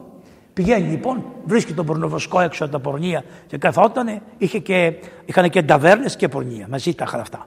Λοιπόν, του λέει: Θέλω να σου πω μια κουβέντα. Πάμε, με λες, σε ένα δωμάτιο. Πήγανε σε ένα δωμάτιο. Λέει: Κοίταξε να δεις. Ε, παρακαλούσε το Θεό και του λέω: Θεέ μου, με ποιον θα με βάλεις; Και παρουσιάστηκε άγγελος και μου είπε να σου πω, μου είπε αυτός, ότι θα με βάλει με τον πορνοβοσκό, και είπε και το όνομα, δεν θέλω να το τον τάδε της Αλεξάνδρεια. Και ήρθα να ρωτήσω, για να πάμε παρέα. Εγώ έχω εγκατέλειψα τον κόσμο. Εγώ, εγώ, άκου τη λέξη, εγώ, εγώ. Εσύ τι έκανες, τι έχεις κάνει; Εγώ λέει τι να έχω κάνει κανένα, θα πάμε στο ίδιο τόπο, είσαι ασκητή. Σε βλέπω, είσαι, είσαι κίτρινος, είσαι κέρινος. Η ψυχή σου είναι μέσα στην προσευχή. Εγώ, πώς θα πάμε στον ίδιο τόπο; Μα λέει δεν μπορεί για να το πει ο Θεός, λέει σε μένα αυτό. Κάτι κάνεις εσύ που δεν το, κάτι δεν το ξέρουμε εμείς. Πες μας τι έχεις κάνει, πες μου, πες μου τη ζωή σου. Γι' αυτό έλεγε ο, ο, ο Γεροπορφίδιο, στον οποίο ο γεροντά σας πήγαινε πάρα πολλές φορές. Είναι από τους ανθρώπους που, που είδε, αγάπησε, διδάχτηκε, τον έπιασε από το χέρι και αυτόν και την παπαδιά και τους. Αυτό, το Παπαγιώργη μας, εδώ, άλλο, άλλο ένα πράγμα. Μας μάθανε και αυτούς τους Αγίους, τους βρίσκουμε. Αυτοί, παλαιοί. Λοιπόν, ε, λέει, για πες μου, λέει, για πες μου, λέει, τι, τι, τι, πώς, τι κάνεις εσύ; Λέει, να σου πω, λέει, εγώ όπως βλέπεις έχω αυτό το πορνείο. Μια μέρα, λέει, ήταν μια γυναίκα, να σου πω, λέει, μια μέρα ήταν μια γυναίκα η κακομήρα, η οποία είχε μπει ο άντρας στη φυλακή και χρωστούσε 50 χρυσά στους δανειστές και την πήγαν τον είχα βάλει φυλακή. Και η γυναίκα ήρθε στο πορνείο και μου λέει, σε παρακαλώ μου λέει, πάρε με να δουλεύω σαν πόρνη για λίγο καιρό να μαζέψω τα 50 χρυσά να πάω να βγάλω τον άντρα μου τη φυλακή. Λέει αυτός. Μ' αρέσεις εσείς λέει. Θα σε πάρω εγώ. Θα σε πάρω εγώ να σε έχω, θα σου πληρώσω εγώ τα 50 χρυσά και τελείωσε η δουλειά. Αυτή μόλις πήγανε στο κρεβάτι, γονάτισε να προσευχηθεί και έκλαιγε. Και έκλαιγε. Και τότε του ήρθε αυτού μια αγαθή σκέψη και λέει Μωρέ τόσες γυναίκες πόρτες έχω εγώ να βγάλω τα μάτια μου. Αυτή τη φτωχιά θα πάω. Σε έλα εδώ. Πάρ τα 50 χρυσά και πίνε πάρ τον άντρα σου και ζήστε ευλογημένοι. Του λέει τότε ο ασκητής. Και μόνο γι' αυτό. Α, λέει τέτοια έχω πολλά. Θα σου πω άλλο ένα. Είπε κι άλλα, αλλά εγώ θα σας πω τροχάτω. Βλέπετε, νομίζεις, δεν είναι έτσι τα πράγματα. Μπορεί να μην μπει ποτέ στην εκκλησία κάποιος και την ώρα που δεν έχει μπει ποτέ στην εκκλησία να είναι στην εκκλησία ή στα κράσπερα της εκκλησίας και μην το έχει πάρει καμπάρι κανένας μας. Και μάλιστα πολλές φορές με τη συμπεριφορά μας να τους εμποδίζουμε να μπουν. Και αν μπουν τι να βρούνε, να μην μπουν τι θα βρούνε. Λέει, άκουσε να σου πω. Επέρασε ο Ηλιανός ο παραβάτης. Πήγε, λέει, σε ένα γυναικείο μοναστήρι και πήγε 40 καλόγριες, παρθένες καλόγριες. Τις έβγαλε τα ρούχα, τις έντυσε με ρούχα κανονικά και μου τις έβγαλε στο πορνείο και είπε κάθε μέρα θα στέλνεις από μία στα, στους 12 στρατιώτες που τους είχε το, να περνάνε καλά. Άρχισαν αυτές να σκούζουν, να κλαίνε, να λέει, μα Θεέ μου, δεν υπάρχει ένας άνθρωπος να βοηθήσει. Πώς θα φτάσουμε, Θεέ μου, βοήθησέ μας. Τις άκουγα, λέει εγώ που κλαίγανε. Και μου ήρθε ένας λογισμός. Εγώ έχω πόρνες μπόλιζε. Παίρνω 40 πόρνες, τις δίνω καλογριές και έστελνα κάθε μέρα και από μία. Και πήγε. Έφυγε ο Λιονός ο Πραβάτης, γυρίσανε και αυτές οι 40. Οι 40 παρθένες είχαν μείνει τους λέω πάτε στο μοναστήρι σας. Και οι 40 πόρνες που φορέσανε τα ράσα, τους ήρθε χάρη από τον Θεό και είπανε ούτε εμείς τα βγάζουμε τώρα. Ούτε εμείς τα βγάζουμε τώρα. Ο Χριστός λέει μου έκλεψε και 40 αγορασμένες πόρνες. Είπες τίποτα του λέει. Τίποτα δεν είπε. Δόξα σου ο Θεός. Αφού αποφασίσανε αυτές να συνέρθουν από αυτό το βίο, τον εσχρό που εγώ είμαι ο προνομοσκός τους, αφού αποφασίσανε να πάνε στο καλό και τις άφησα και πήγανε στο μοναστήρι. Έπεσε κάτω ο μοναχός. Του λέει τώρα αυτός, ο προνομοσκός, αφού ο Θεός θα μας βάλει μαζί στον ίδιο τόπο όταν πεθάνουμε, κλείνω το πορνείο και έρχομαι μαζί σου να ζήσουμε από τώρα μαζί. Και όταν θα πεθάνουμε να πάμε και στον ίδιο τόπο όπως θα ζήσουμε μαζί σχετικά στην έρημο της νητρίας έτσι να πάμε. Τι θέλω να σας πω όμως ότι και καημένοι μοναχοί αυτό το φαρισαϊκό πνεύμα πρέπει να το καταλάβετε απλό σαν γλίτσα στη θάλασσα. Και μας, όλους μας τρώει όλους Ξέρετε ότι υπήρχαν, υπάρχει ένας Άγιος Νύφων, επίσκοπος Κωνσταντιανής, ένας αξιόλογος. Ο βίο του είναι πάρα πολύ ωραίος. Το, το διαβάζαμε την εποχή εκείνη, το είχαμε αυτό το βιβλίο σε πολύ, αλλά τώρα έχει ξεχαστεί λίγο. Να το πάρει το βιβλίο, το διαβάσετε αυτό. Να δείτε εκεί πέρα, είχαν, ήταν ένα σκεπτικό, λέει αν, αν οι μαύροι έχουν ψυχή. Ήταν ερώτημα αυτό των Κωνσταντινοπολιτών. Αν οι μαύροι έχουν ψυχή. Και τι χρώμα είναι, λευκή ή μαύρη. Και αυτός τους έκανε μια κατήχηση μια μέρα και τους είπε: Είστε με τα καλά σας. Οι μαύροι έχουν ψυχή πιο λευκή από εσάς. Πιο λευκοί από εσάς. Φανταστείτε τώρα, εμείς αυτό η, η, η Αμερική είδε και έπαθε να καταλάβει ότι δεν είναι ζώο οι μαύροι. Έτσι, είδατε τι έγινε. Για να το εμπεδώσουν αυτό οι άνθρωποι, υπήρξαν εποχές, δεν είναι 200 χρόνια. Πόσα είναι, 250 χρόνια, 300 είναι που έγινε αυτό το πράγμα. Και ακόμα, και ακόμα ας μην το πούμε. Α μην το πούμε. Λοιπόν, οι άγιοι της Εκκλησίας θεωρούσαν αδερφούς. Και θα σας πω εγώ λέει, μια ιστορία με έναν, με έναν μαύρο, ο οποίος μαύρος, ο καημένος, ήταν ένας. Δεν έβρεχε σε έναν τόπο. Και παρακαλάει ο επίσκοπος το Θεό και λέει Θεέ μου δεν βρέχει. Εγώ προσεύχομαι, οι ιερείς προσεύχονται. Μα δεν υπάρχει ένας άνθρωπος του Θεού κρυφός που να πάμε να το βρούμε και να προσευχηθεί να βρέξει. Και λέει ο Θεός, θα πάρετε τα λάβαρα, θα πάρετε τους σταυρούς, θα πάρετε τους ιερείς και θα βγείτε στη νότια πόρτα της πόλης σας και θα περιμένετε εκεί. Ο πρώτος άνθρωπος που θα μπει θα του πείτε να κάνει προσευχή να βρέξει και θα βρέξει. Και να σου έρχεται ε, ο πιο μαύρος της πόλης. Αυτοί εδώ λευκοί και είχαν ένα γέρο μαύρο, ο οποίος τον έκανε τρελό. Και ήρθε αυτός με κάτι ξυλαράκια στην πλάτη, κρατούσε, ο οποίος προσευχόταν αδιαλείπτος. Και το βλέπουν αυτοί ότι κουνούσε τα χείλη και δεν καταλαβαίνουν τι έκανε, τον έκανε τρελό. Και έπεσε ο επίσκοπος και λέει: Κοίταξε να δεις. Μας είπε ο Θεός το και το και σε παρακαλούμε. Δεν σε εμπιστευόμαστε, αλλά τι να κάνουμε, έτσι είπε ο Θεός. Δεν σε εμπιστευόμαστε, δεν σε θεωρούμε τίποτα στην αυλή μας, αλλά έτσι είπε ο Θεός. Βλέπετε την ασθένεια. Σήκωσε τα χέρια σου και πες να βρέξει. Και παρακάλεσε το Θεό και έβρεξε. Και μετά ξαναφόρεσε τα ξυλαράκια του, έβρεξε τόσο πολύ που λέει σταμάτα το. Σταμάτησε και έβαλε τα ξυλαράκια του πάλι στην πλατούλα του και έφυγε χωρίς να αισθανθεί ότι έχει γίνει κάτι. Είναι γι' αυτό. Να μην αισθανθείς ότι έχει γίνει κάτι. Και πάμε τώρα στη μεγάλη θεραπεία που έχει η Εκκλησία για όλα αυτά. Αυτή είναι η δαιμονισμένη του Ντοστογεύσκη. Παπά, τι ώρα έχουμε, πόση ώρα είμαστε, έχουμε μιλήσει; Έχουμε ένα μισάωρο; Έχουμε μισάωρο, αφού μου είχατε πει ότι θα μιλάω μια μισή ώρα. Πόση ώρα έχει περάσει; Ε, έχει τελειώσει. Α, έχει παράταση. Λοιπόν, ωραία. Τελειώνουμε τώρα. Είναι πολύ ωραίο όμως αυτό. Λοιπόν, υπήρχε ένας δεσπότης που το λέγανε Τείχον. Αυτός ο δεσπότης ήταν στη Ρωσία, επί της εποχής του Ντοστογεύσκη. Ζούσε σε ένα μοναστήρι μεγάλο, με αυτούς τους τείχου τους τεράστιους που βλέπετε ότι έχουν τα μοναστήρια, με αυτά τα ωραία κρεμμύδια που πάνε, τα χρυσά που έχουν κτλ. Ζούσε στο μοναστήρι αυτό. Αυτός ήταν επίσκοπος. Αλλά το τη βούριξε και τα παρέτησε τα επισκοπικά. Είδε και από είδε, καταλαβαίνετε τι έχει δει και τι δεν έχει δει. Λοιπόν, καταλαβαίνετε, και έφυγε. Και πήγε στο μοναστήρι και λέει στον ηγούμενο, τα παρατάω τα επισκοπικά μου καθήκοντα, τα παρατάω όλα, δεν θα είμαι εδώ σαν δεσπότης, θα είμαι σαν απλός μοναχός. Μοναχός θα είμαι. Και θα έρχομαι στην εκκλησία μόνο και θα μένω στο, στο, στο κελί μου έγκλειστος. Και έγινε έγκλειστος. Δηλαδή, τι σημαίνει έγκλειστος; Δεν έβγαινε από το κελί ποτέ παρεχτό να πάει στη θεία λειτουργία και να γυρίσει. Ποτέ. Και όποιος ήταν να δεχτεί, άνοιγε την πόρτα και το δεχόταν. Αυτό το πρόσωπο το παίρνει ο Ντοστογεύσκη και στους δαιμονισμένους. Οι δαιμονισμένοι είναι το ωραιότερο βιβλίο που περιγράφει την κατάσταση στην οποία βρισκόμαστε εμείς σήμερα. Είμαστε όλοι υπό την επίρρεια των δαιμονικών πνευμάτων. Όλοι σχεδόν. Έχουν απλωθεί παντού. Θέλει πολύ προσευχή, πολύ αγώνα. Ληστεία δεν έχουμε κτλ.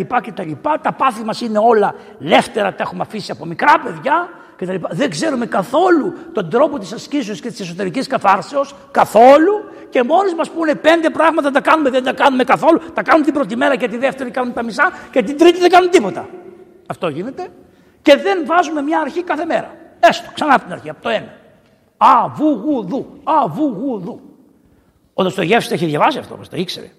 Γιατί ο Δοστογεύση στη φυλακή που ήταν, ποιο βιβλίο είχε στο προσκέφαλο; Το Ναβάη Άκτο Σύρο. Το Ναβάη Άκτο Σύρο. Το είχε το βιβλίο στο προσκέφαλο μαζί με το Ευαγγέλιο. Του το είχε στείλει ο αδερφός του. Εμείς τον Άγιο Ισάκ το Σύρο την εποχή που μεγαλώσαμε το μάθαμε. Έτσι δεν είναι Λοιπόν, αυτός μεγάλωσε με τον Άγιο Ισάκ το Σύρο.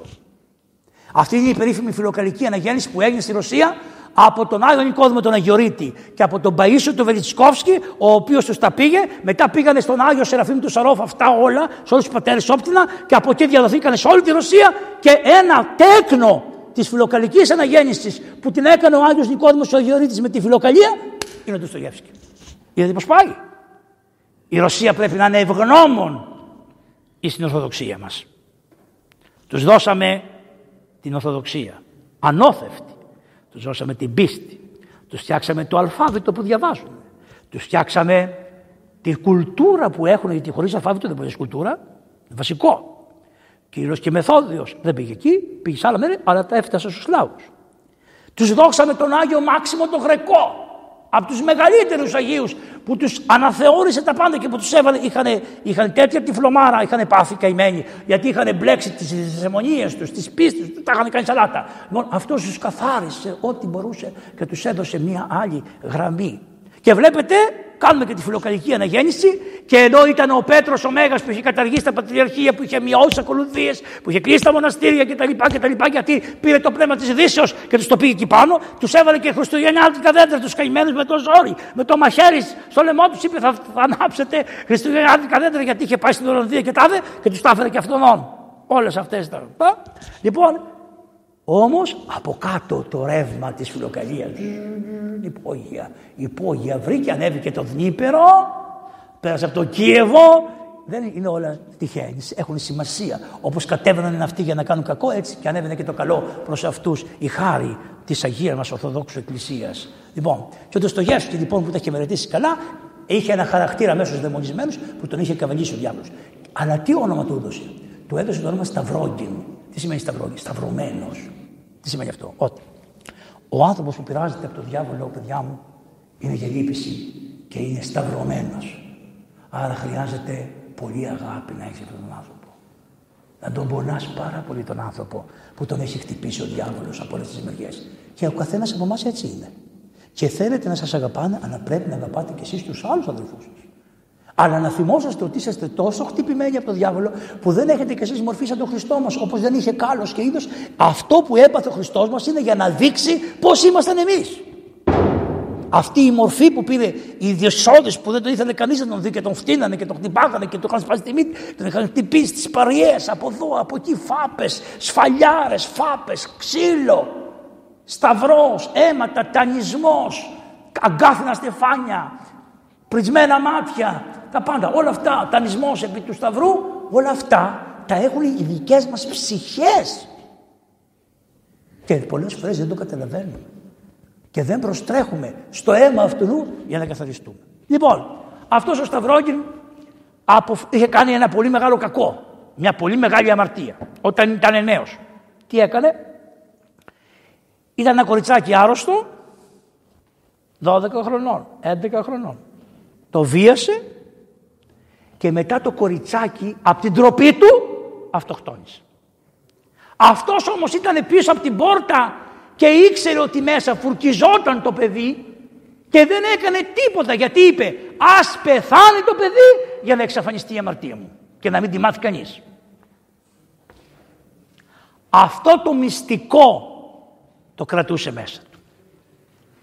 Από εκεί και πέρα όμως έμπλεξε με τους αναρχικούς της εποχής εκείνης, με τους μαρξιστές, διότι είναι πιο νωρίς ο μαρξισμός από ό,τι πήγε στο Λένιν, πιο νωρίς αυτά. Έμπλεξε με τους σοσιαλιστές, ου, έκαναν σημεία και τέρα τα επαναστατικά κινήματα, βάλανε βόμβες, κάμανε τούτο, το άλλο κλπ. Αυτός ήταν σε όλα μέσα, σε όλα μέσα ήτανε. Αλλά η αμαρτία του ήταν ενώπιον του κάθε μέρα και κάθε βράδυ στον ύπνο του έβλεπε το μικρό κοριτσάκι αυτό να σηκώνει τη γροθιά της στην ασθενική και να του, κάνει, να του δώσει μια μπουνιά. Και περάσαν τα χρόνια, παντρεύτηκε, έκανε παιδιά, βγήκε βουλευτής στη Δούμα. Αλλά αυτό τον βασάνιζε. Και όταν γέρναγε, τη νύχτα ερχόταν ο ίδιος ο διάβολος και τον αισθανόταν στην πλάτη του τα χέρια του. Και επειδή βασανιζόταν με αυτό, απεφάσισε να θεραπευτεί. Ο Φαρισαίος, που ήταν καλοντημένος, που ήταν περιποιημένος, που είχε λεφτά, αποφάσισε να θεραπευτεί. Και τι είπε; Θα κάνω το εξής. Θα γράψω την ιστορία μου, θα τη στείλω στην Πράβδα, που σημαίνει αλήθεια, Μόνο αλήθεια δεν έχει αυτή η εφημερίδα από τότε μέχρι σήμερα. Λοιπόν, θα σου θα τη στείλω στην Πράβδα, Θα τη δημοσιεύσουν, θα μάθουν όλοι τι το μάρι είμαι και θα με φτύνουν όλοι και έτσι θα θεραπεύσω αυτό το κακό. Τι χαρακτηριστικό έχει. Εγώ αμάρτησα, εγώ θα ιαθώ από μόνος μου. Να το φαρισαϊκό. Ακόμα και που όταν ομολόγησε μέσα του το κακό, αυτός είχε βρει τον τρόπο και πίστευε ότι ήξερε τον τρόπο, αυτό το διεστραμμένο εγώ, αυτό ήξερε τον τρόπο με τον οποίο θα θεραπευτεί. Και είπε αυτό θα κάνω. Είχε μία καλή μανούλα από αυτές τις μανούλες που από την εκκλησία. Ήρθε αυτές οι κυρίες, φοράνε κάτι σκουλαρικά και αξέτρων στην εκκλησία, βάζει το κραγιονάκι και μέσα τον απόδει στην εκκλησία και το άλλο πόδι εκτό στην εκκλησία και πάμε στο γερο Παρίσιο λιγάκι, και πάμε στο γερο Πορφύριο, γερο Ντάμ, το πάω λίγο σπανακόπιτα, κάτι κολπάκια, ξέρετε που κάνετε αυτά και είστε και μέσα στην εκκλησία και απ' έξω από την εκκλησία. Αλλά, αλλά, αλλά, έστω έτσι με λάθος τρόπο ανάβησε ένα καντήλι στο σπίτι και βλέπει το παιδί το ηλαρόν φως της κανδύλας. Ή του λες πήγα στον γέροντα Πορφύριο και λέει το παιδί όταν τον πλακώσουν τα βάσανα χωρίς να ξέρει που πάει και χωρίς να είναι έτοιμος να πάρει την οδηγία από τον Πορφύριο, από τον Άγιο Πορφύριο, λέει δεν πάω στον Πορφύριο.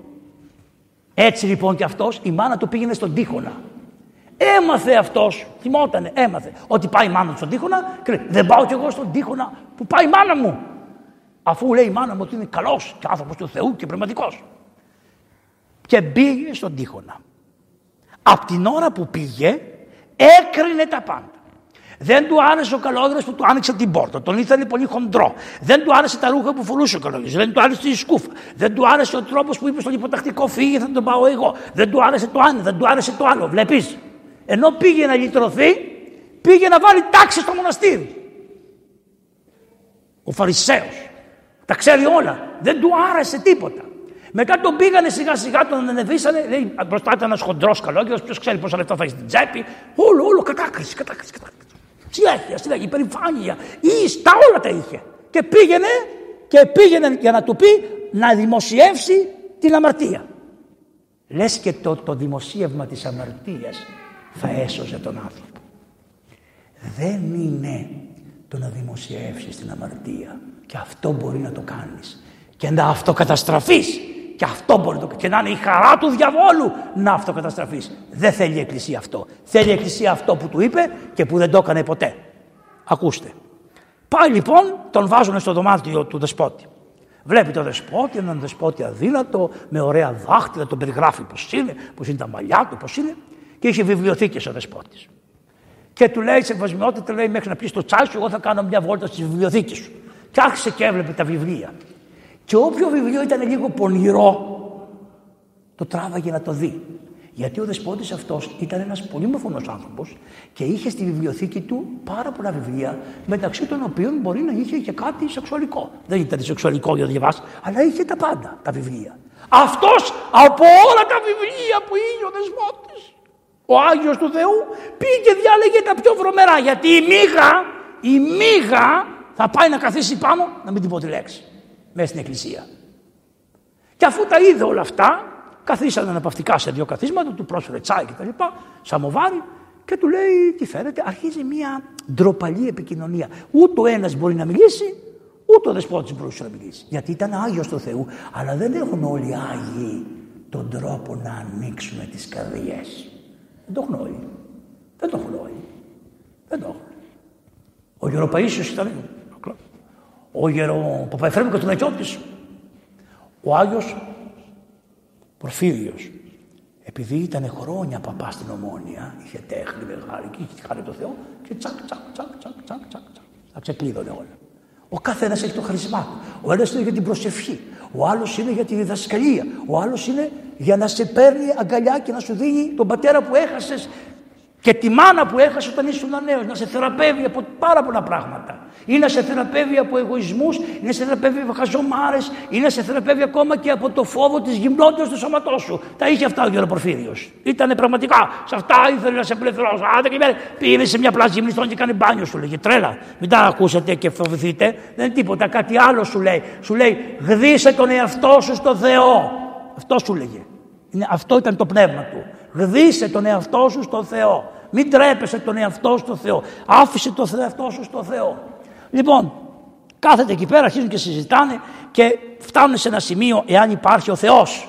Το κύριο ερώτημα. Λέει πιστεύετε ότι υπάρχει ο Θεός, του λέει τώρα ο άλλος. Πήγε να τον πειράξει, ενώ έχει πάει να εξομολογηθεί, πήγε να τον πειράξει. Του λέει πιστεύετε; Λέει να σας πω λέει, μάλλον δεν πιστεύω απολύτως σε αυτά που λέει. Δεν πιστεύω. Του λέει τώρα αυτός ο Σταυρόνι. Γιατί δεν πιστεύεις του λέει; Γιατί αν πίστευα του λέει θα έπρεπε να πω σε αυτό το βουνό σήκω και να σηκώνεται. Βλέπεις πόσο ταπεινός ήταν. Ο επίσκοπος. Ταπεινός.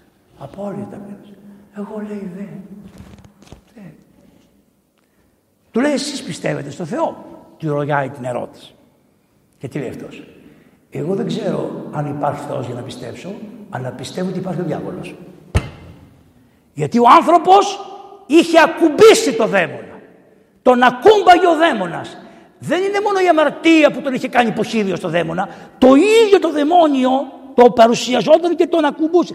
Είχε, είχε λέει πίσω του, είχε πίσω του την άχνα και δεν χρειαζόταν να κάνει έτσι, ήξερε ότι ήταν δίπλα του το δαιμόνιο. Του είπε αυτό. Είναι η πρώτη εξομολόγηση είναι αυτό. Η πρώτη εξομολόγηση. Του λέει ότι εγώ υποφέρω. Εγώ υποφέρω. Και του λέει έχω πάρει μια απόφαση. Πάρτε αυτά και διαβάστε τα. Διαβάστε. Του τα ανοίγει λοιπόν και του λέει αυτό θα δημοσιευτεί στην Πράβδα. Αλλά είπα, προτού να το πάω στην Πράβδα, να το διαβάσετε εσείς, γιατί είστε παπάς και να μου πείτε και τη γνώμη σας, του λέει. Το διάβασε ο γέροντας, εκεί εξιστερούσε τα πάντα με λεπτομέρειε και τα λοιπά. Έκανε ο γέροντας.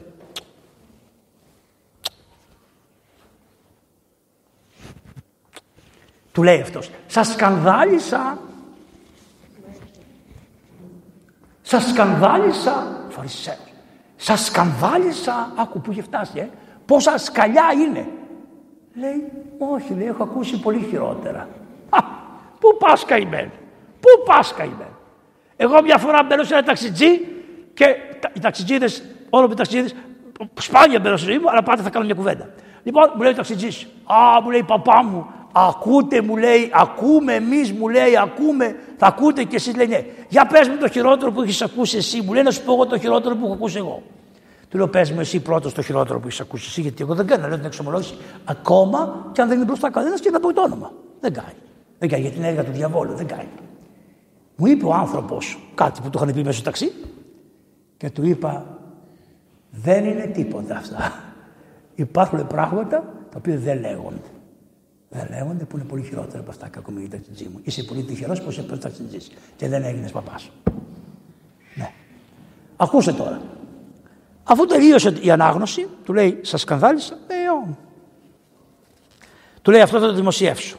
Τι του λέει, μην το δημοσιεύσεις. Δεν πρόκειται να σε πιστέψει κανένας.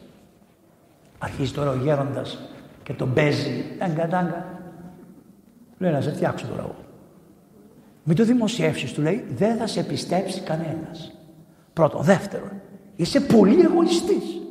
Διότι αν το δημοσιεύσεις, Είσαι παντρεμένος και έχεις παιδιά. Θα καταστρέψεις και τα παιδιά σου και τη γυναίκα σου, ρε.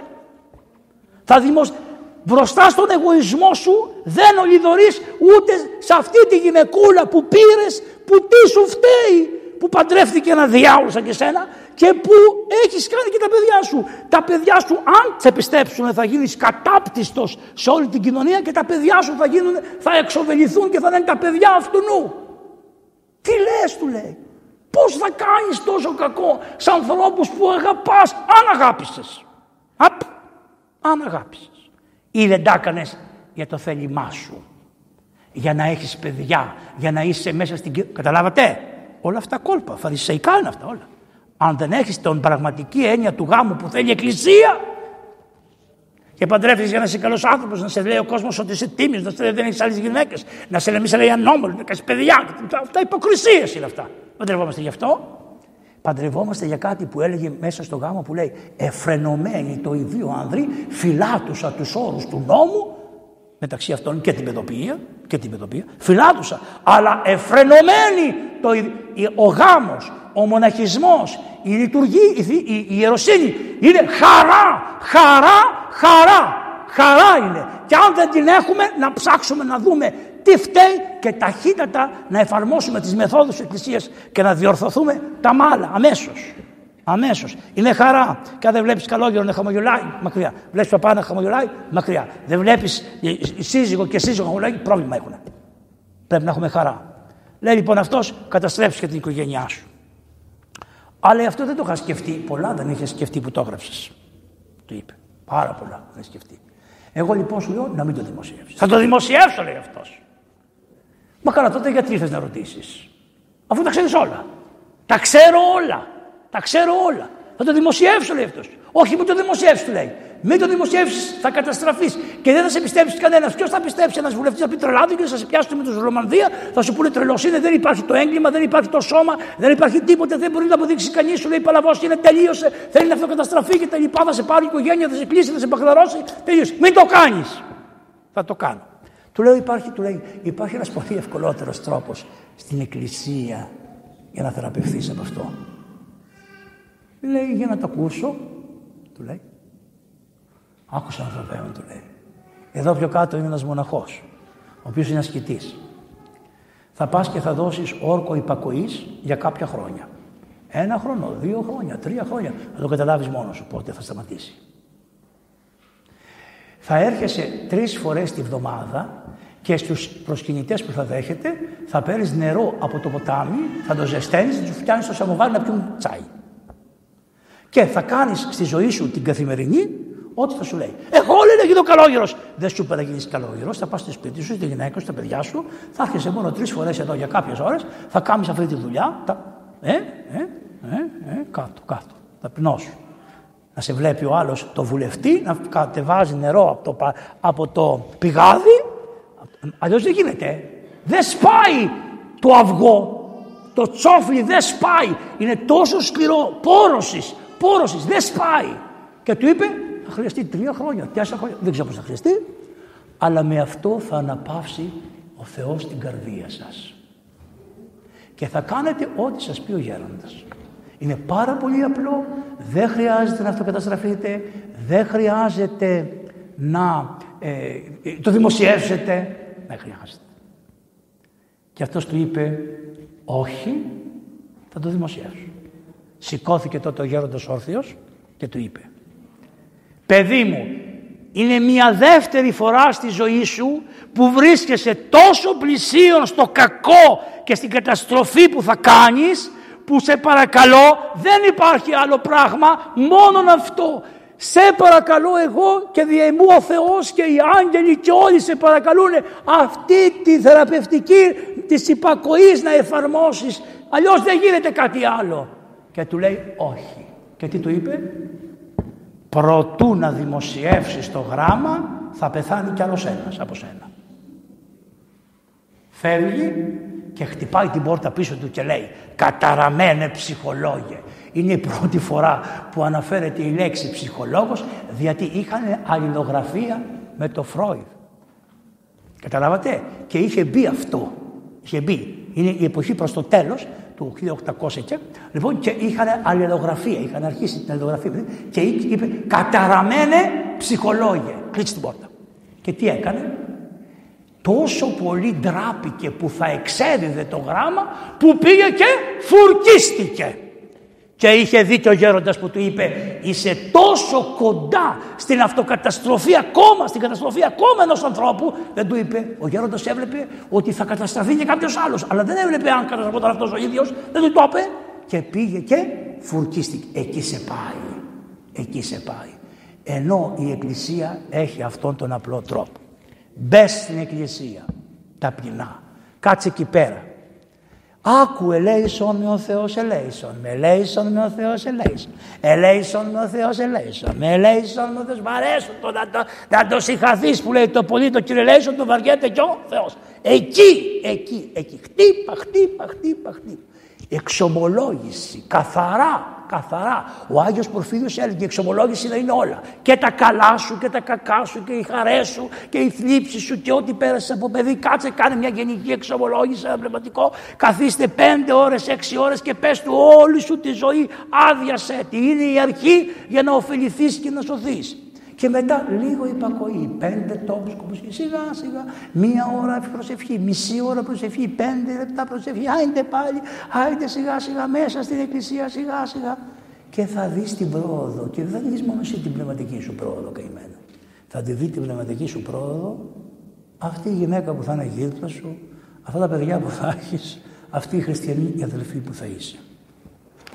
Είδατε ο Ντοστογεύσκη πόσο είχε πιάσει το νόημα της Ορθοδόξου Εκκλησίας. Όμως έχει κάτι άλλο που είναι το τελειωτικό. Όταν έγινε η κρίση, η Δευτέρα Παρουσία όπως ξέρετε, ο Χριστός χώρισε τον κόσμο σε δύο κατηγορίες. Σε αυτούς που ήσανε αυτοί που τους είπε με ταΐσατε, με ποτίσατε και τα λοιπά και στους άλλους που είπε ωραία. Ο Ντοστογεύσκη μέσα στη χάρη της Εκκλησίας ζώντας έφτιαξε και μια τρίτη κατηγορία. Δεν είναι τυχαίο αυτό. Το έφτιαξε γιατί είχε διαβάσει τον Άγιο Ισάκ το Σύρο. Να ξέρετε τον Ισάκ το Σύρο το θεωρούσαν και παλιά οργανιστή. Δεν είναι οργανιστής ο Άγιος. Λοιπόν, αλλά επειδή είχε αυτή τη διάθεση συνέχεια ότι με την προσευχή θα έρθει η συγχωρητικότητα με τις, με τις πρακτικές αρετές, θα έρθει η συγχωρητικότητα του Θεού κτλ. Δεν θα έχει συγχωρητικότητα, τι κάνεις, και πλένεις λίγο τα, μια, τα μάτια και το φως του Θεού το βλέπεις. Αυτή είναι η διαφορά, δεν έχει κάτι άλλο. Λοιπόν, και τι λέει; Υπάρχει μια κατηγορία ανθρώπων που είναι οι παλιάνθρωποι, όλοι. Όλοι οι παλιάνθρωποι. Και τότε ο Χριστός λέει αφού θα τελειώσει με αυτούς και με αυτούς, θα πει ελάτε κι εσείς εσείς η μέθηση, εσείς οι αδύνατοι, εσείς οι ακόλαστοι, ακόμα και εσείς οι ακόλαστοι, οι ερωτιάριδες βρε, και μόνο ότι είχατε ελπίδα στη ζωή του έρωτα είναι κάτι το ελάχιστο, αλλά είναι. Και μην πει κανείς όχι, να πάει να διαβάσει τον Άγιο Ιωάννη της Κλίμακας που γιορτάζει την Κυριακή, που το λέει καθαρά ότι έστω και γι' αυτό τη διάθεση του φιλιτίου λέει που έχουν οι άνθρωποι, και αυτό είναι μια μορφή απεικονίσεως ε, ε, μαυρισμένης αλλά αγάπης. Αγάπης. Όλοι εσείς ελάτε και θα πει είστε όντα άθλια γίνατε σύμμορφοι με την εικόνα του Θηρίου έχετε τη σφραγίδα του Θηρίου στο μετωπό σας. Ελάτε όμως κι εσείς. Και τότε λέει οι δίκαιοι θα πούνε και οι φρόνιμοι θα πούνε. Ακόμα και στη Δευτέρα Παρουσία θα πούνε οι φρόνιμοι. Μα Κύριε πού τους δέχεσαι, πού τους βάζεις, πώς τους δέχεσαι; Και ο Χριστός θα πει εάν τους δέχομαι αδέλφια μου, κύριοι, φίλοι μου δίκαιοι, εάν τους δέχομαι σόφρονες Άγιοι, το κάνω γιατί κανένας από αυτούς δεν έκρινε άξιο τον εαυτό του για τον παράδεισο.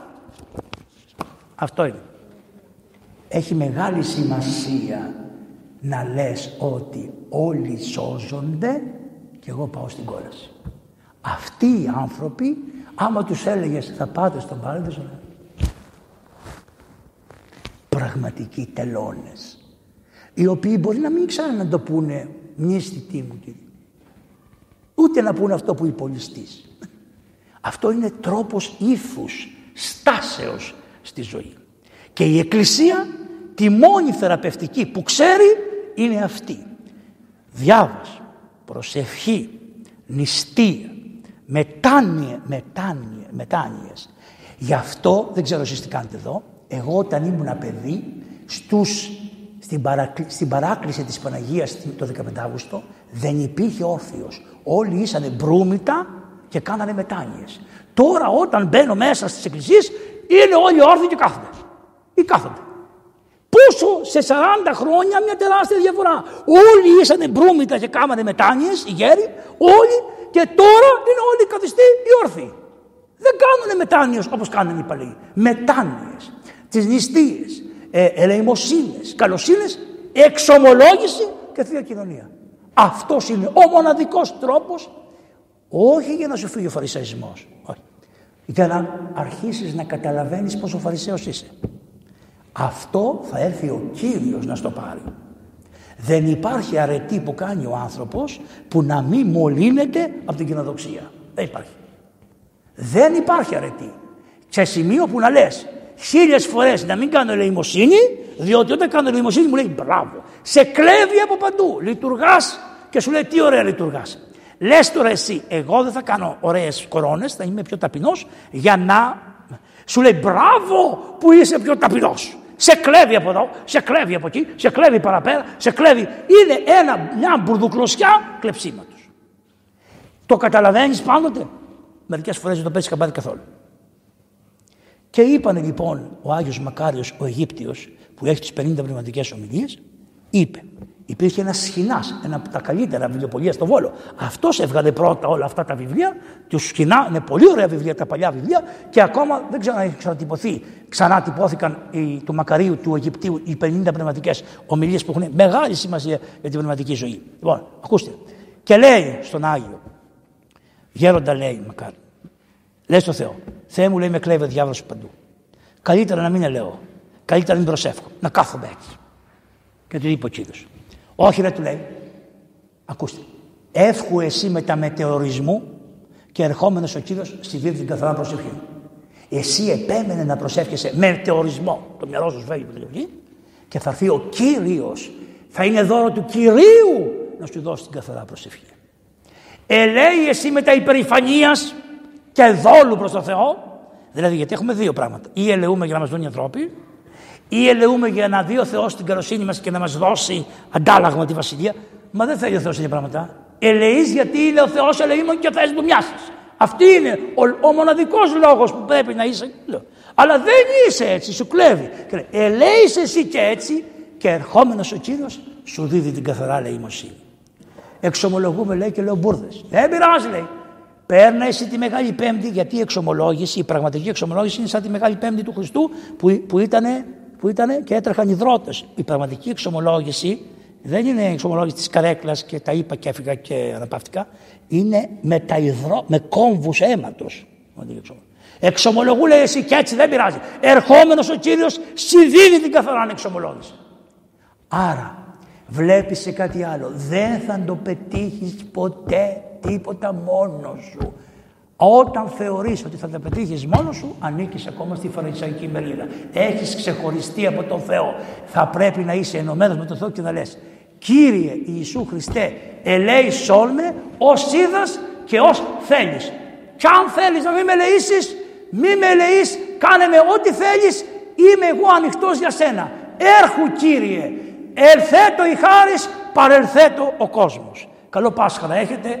Εγώ δεν ξέρω αν κατάφερα να σας τα λύσω και πολύ. Τ' ό,τι μπορούσα, μόνο ο Θεός σας είπα. Ευλογείτε.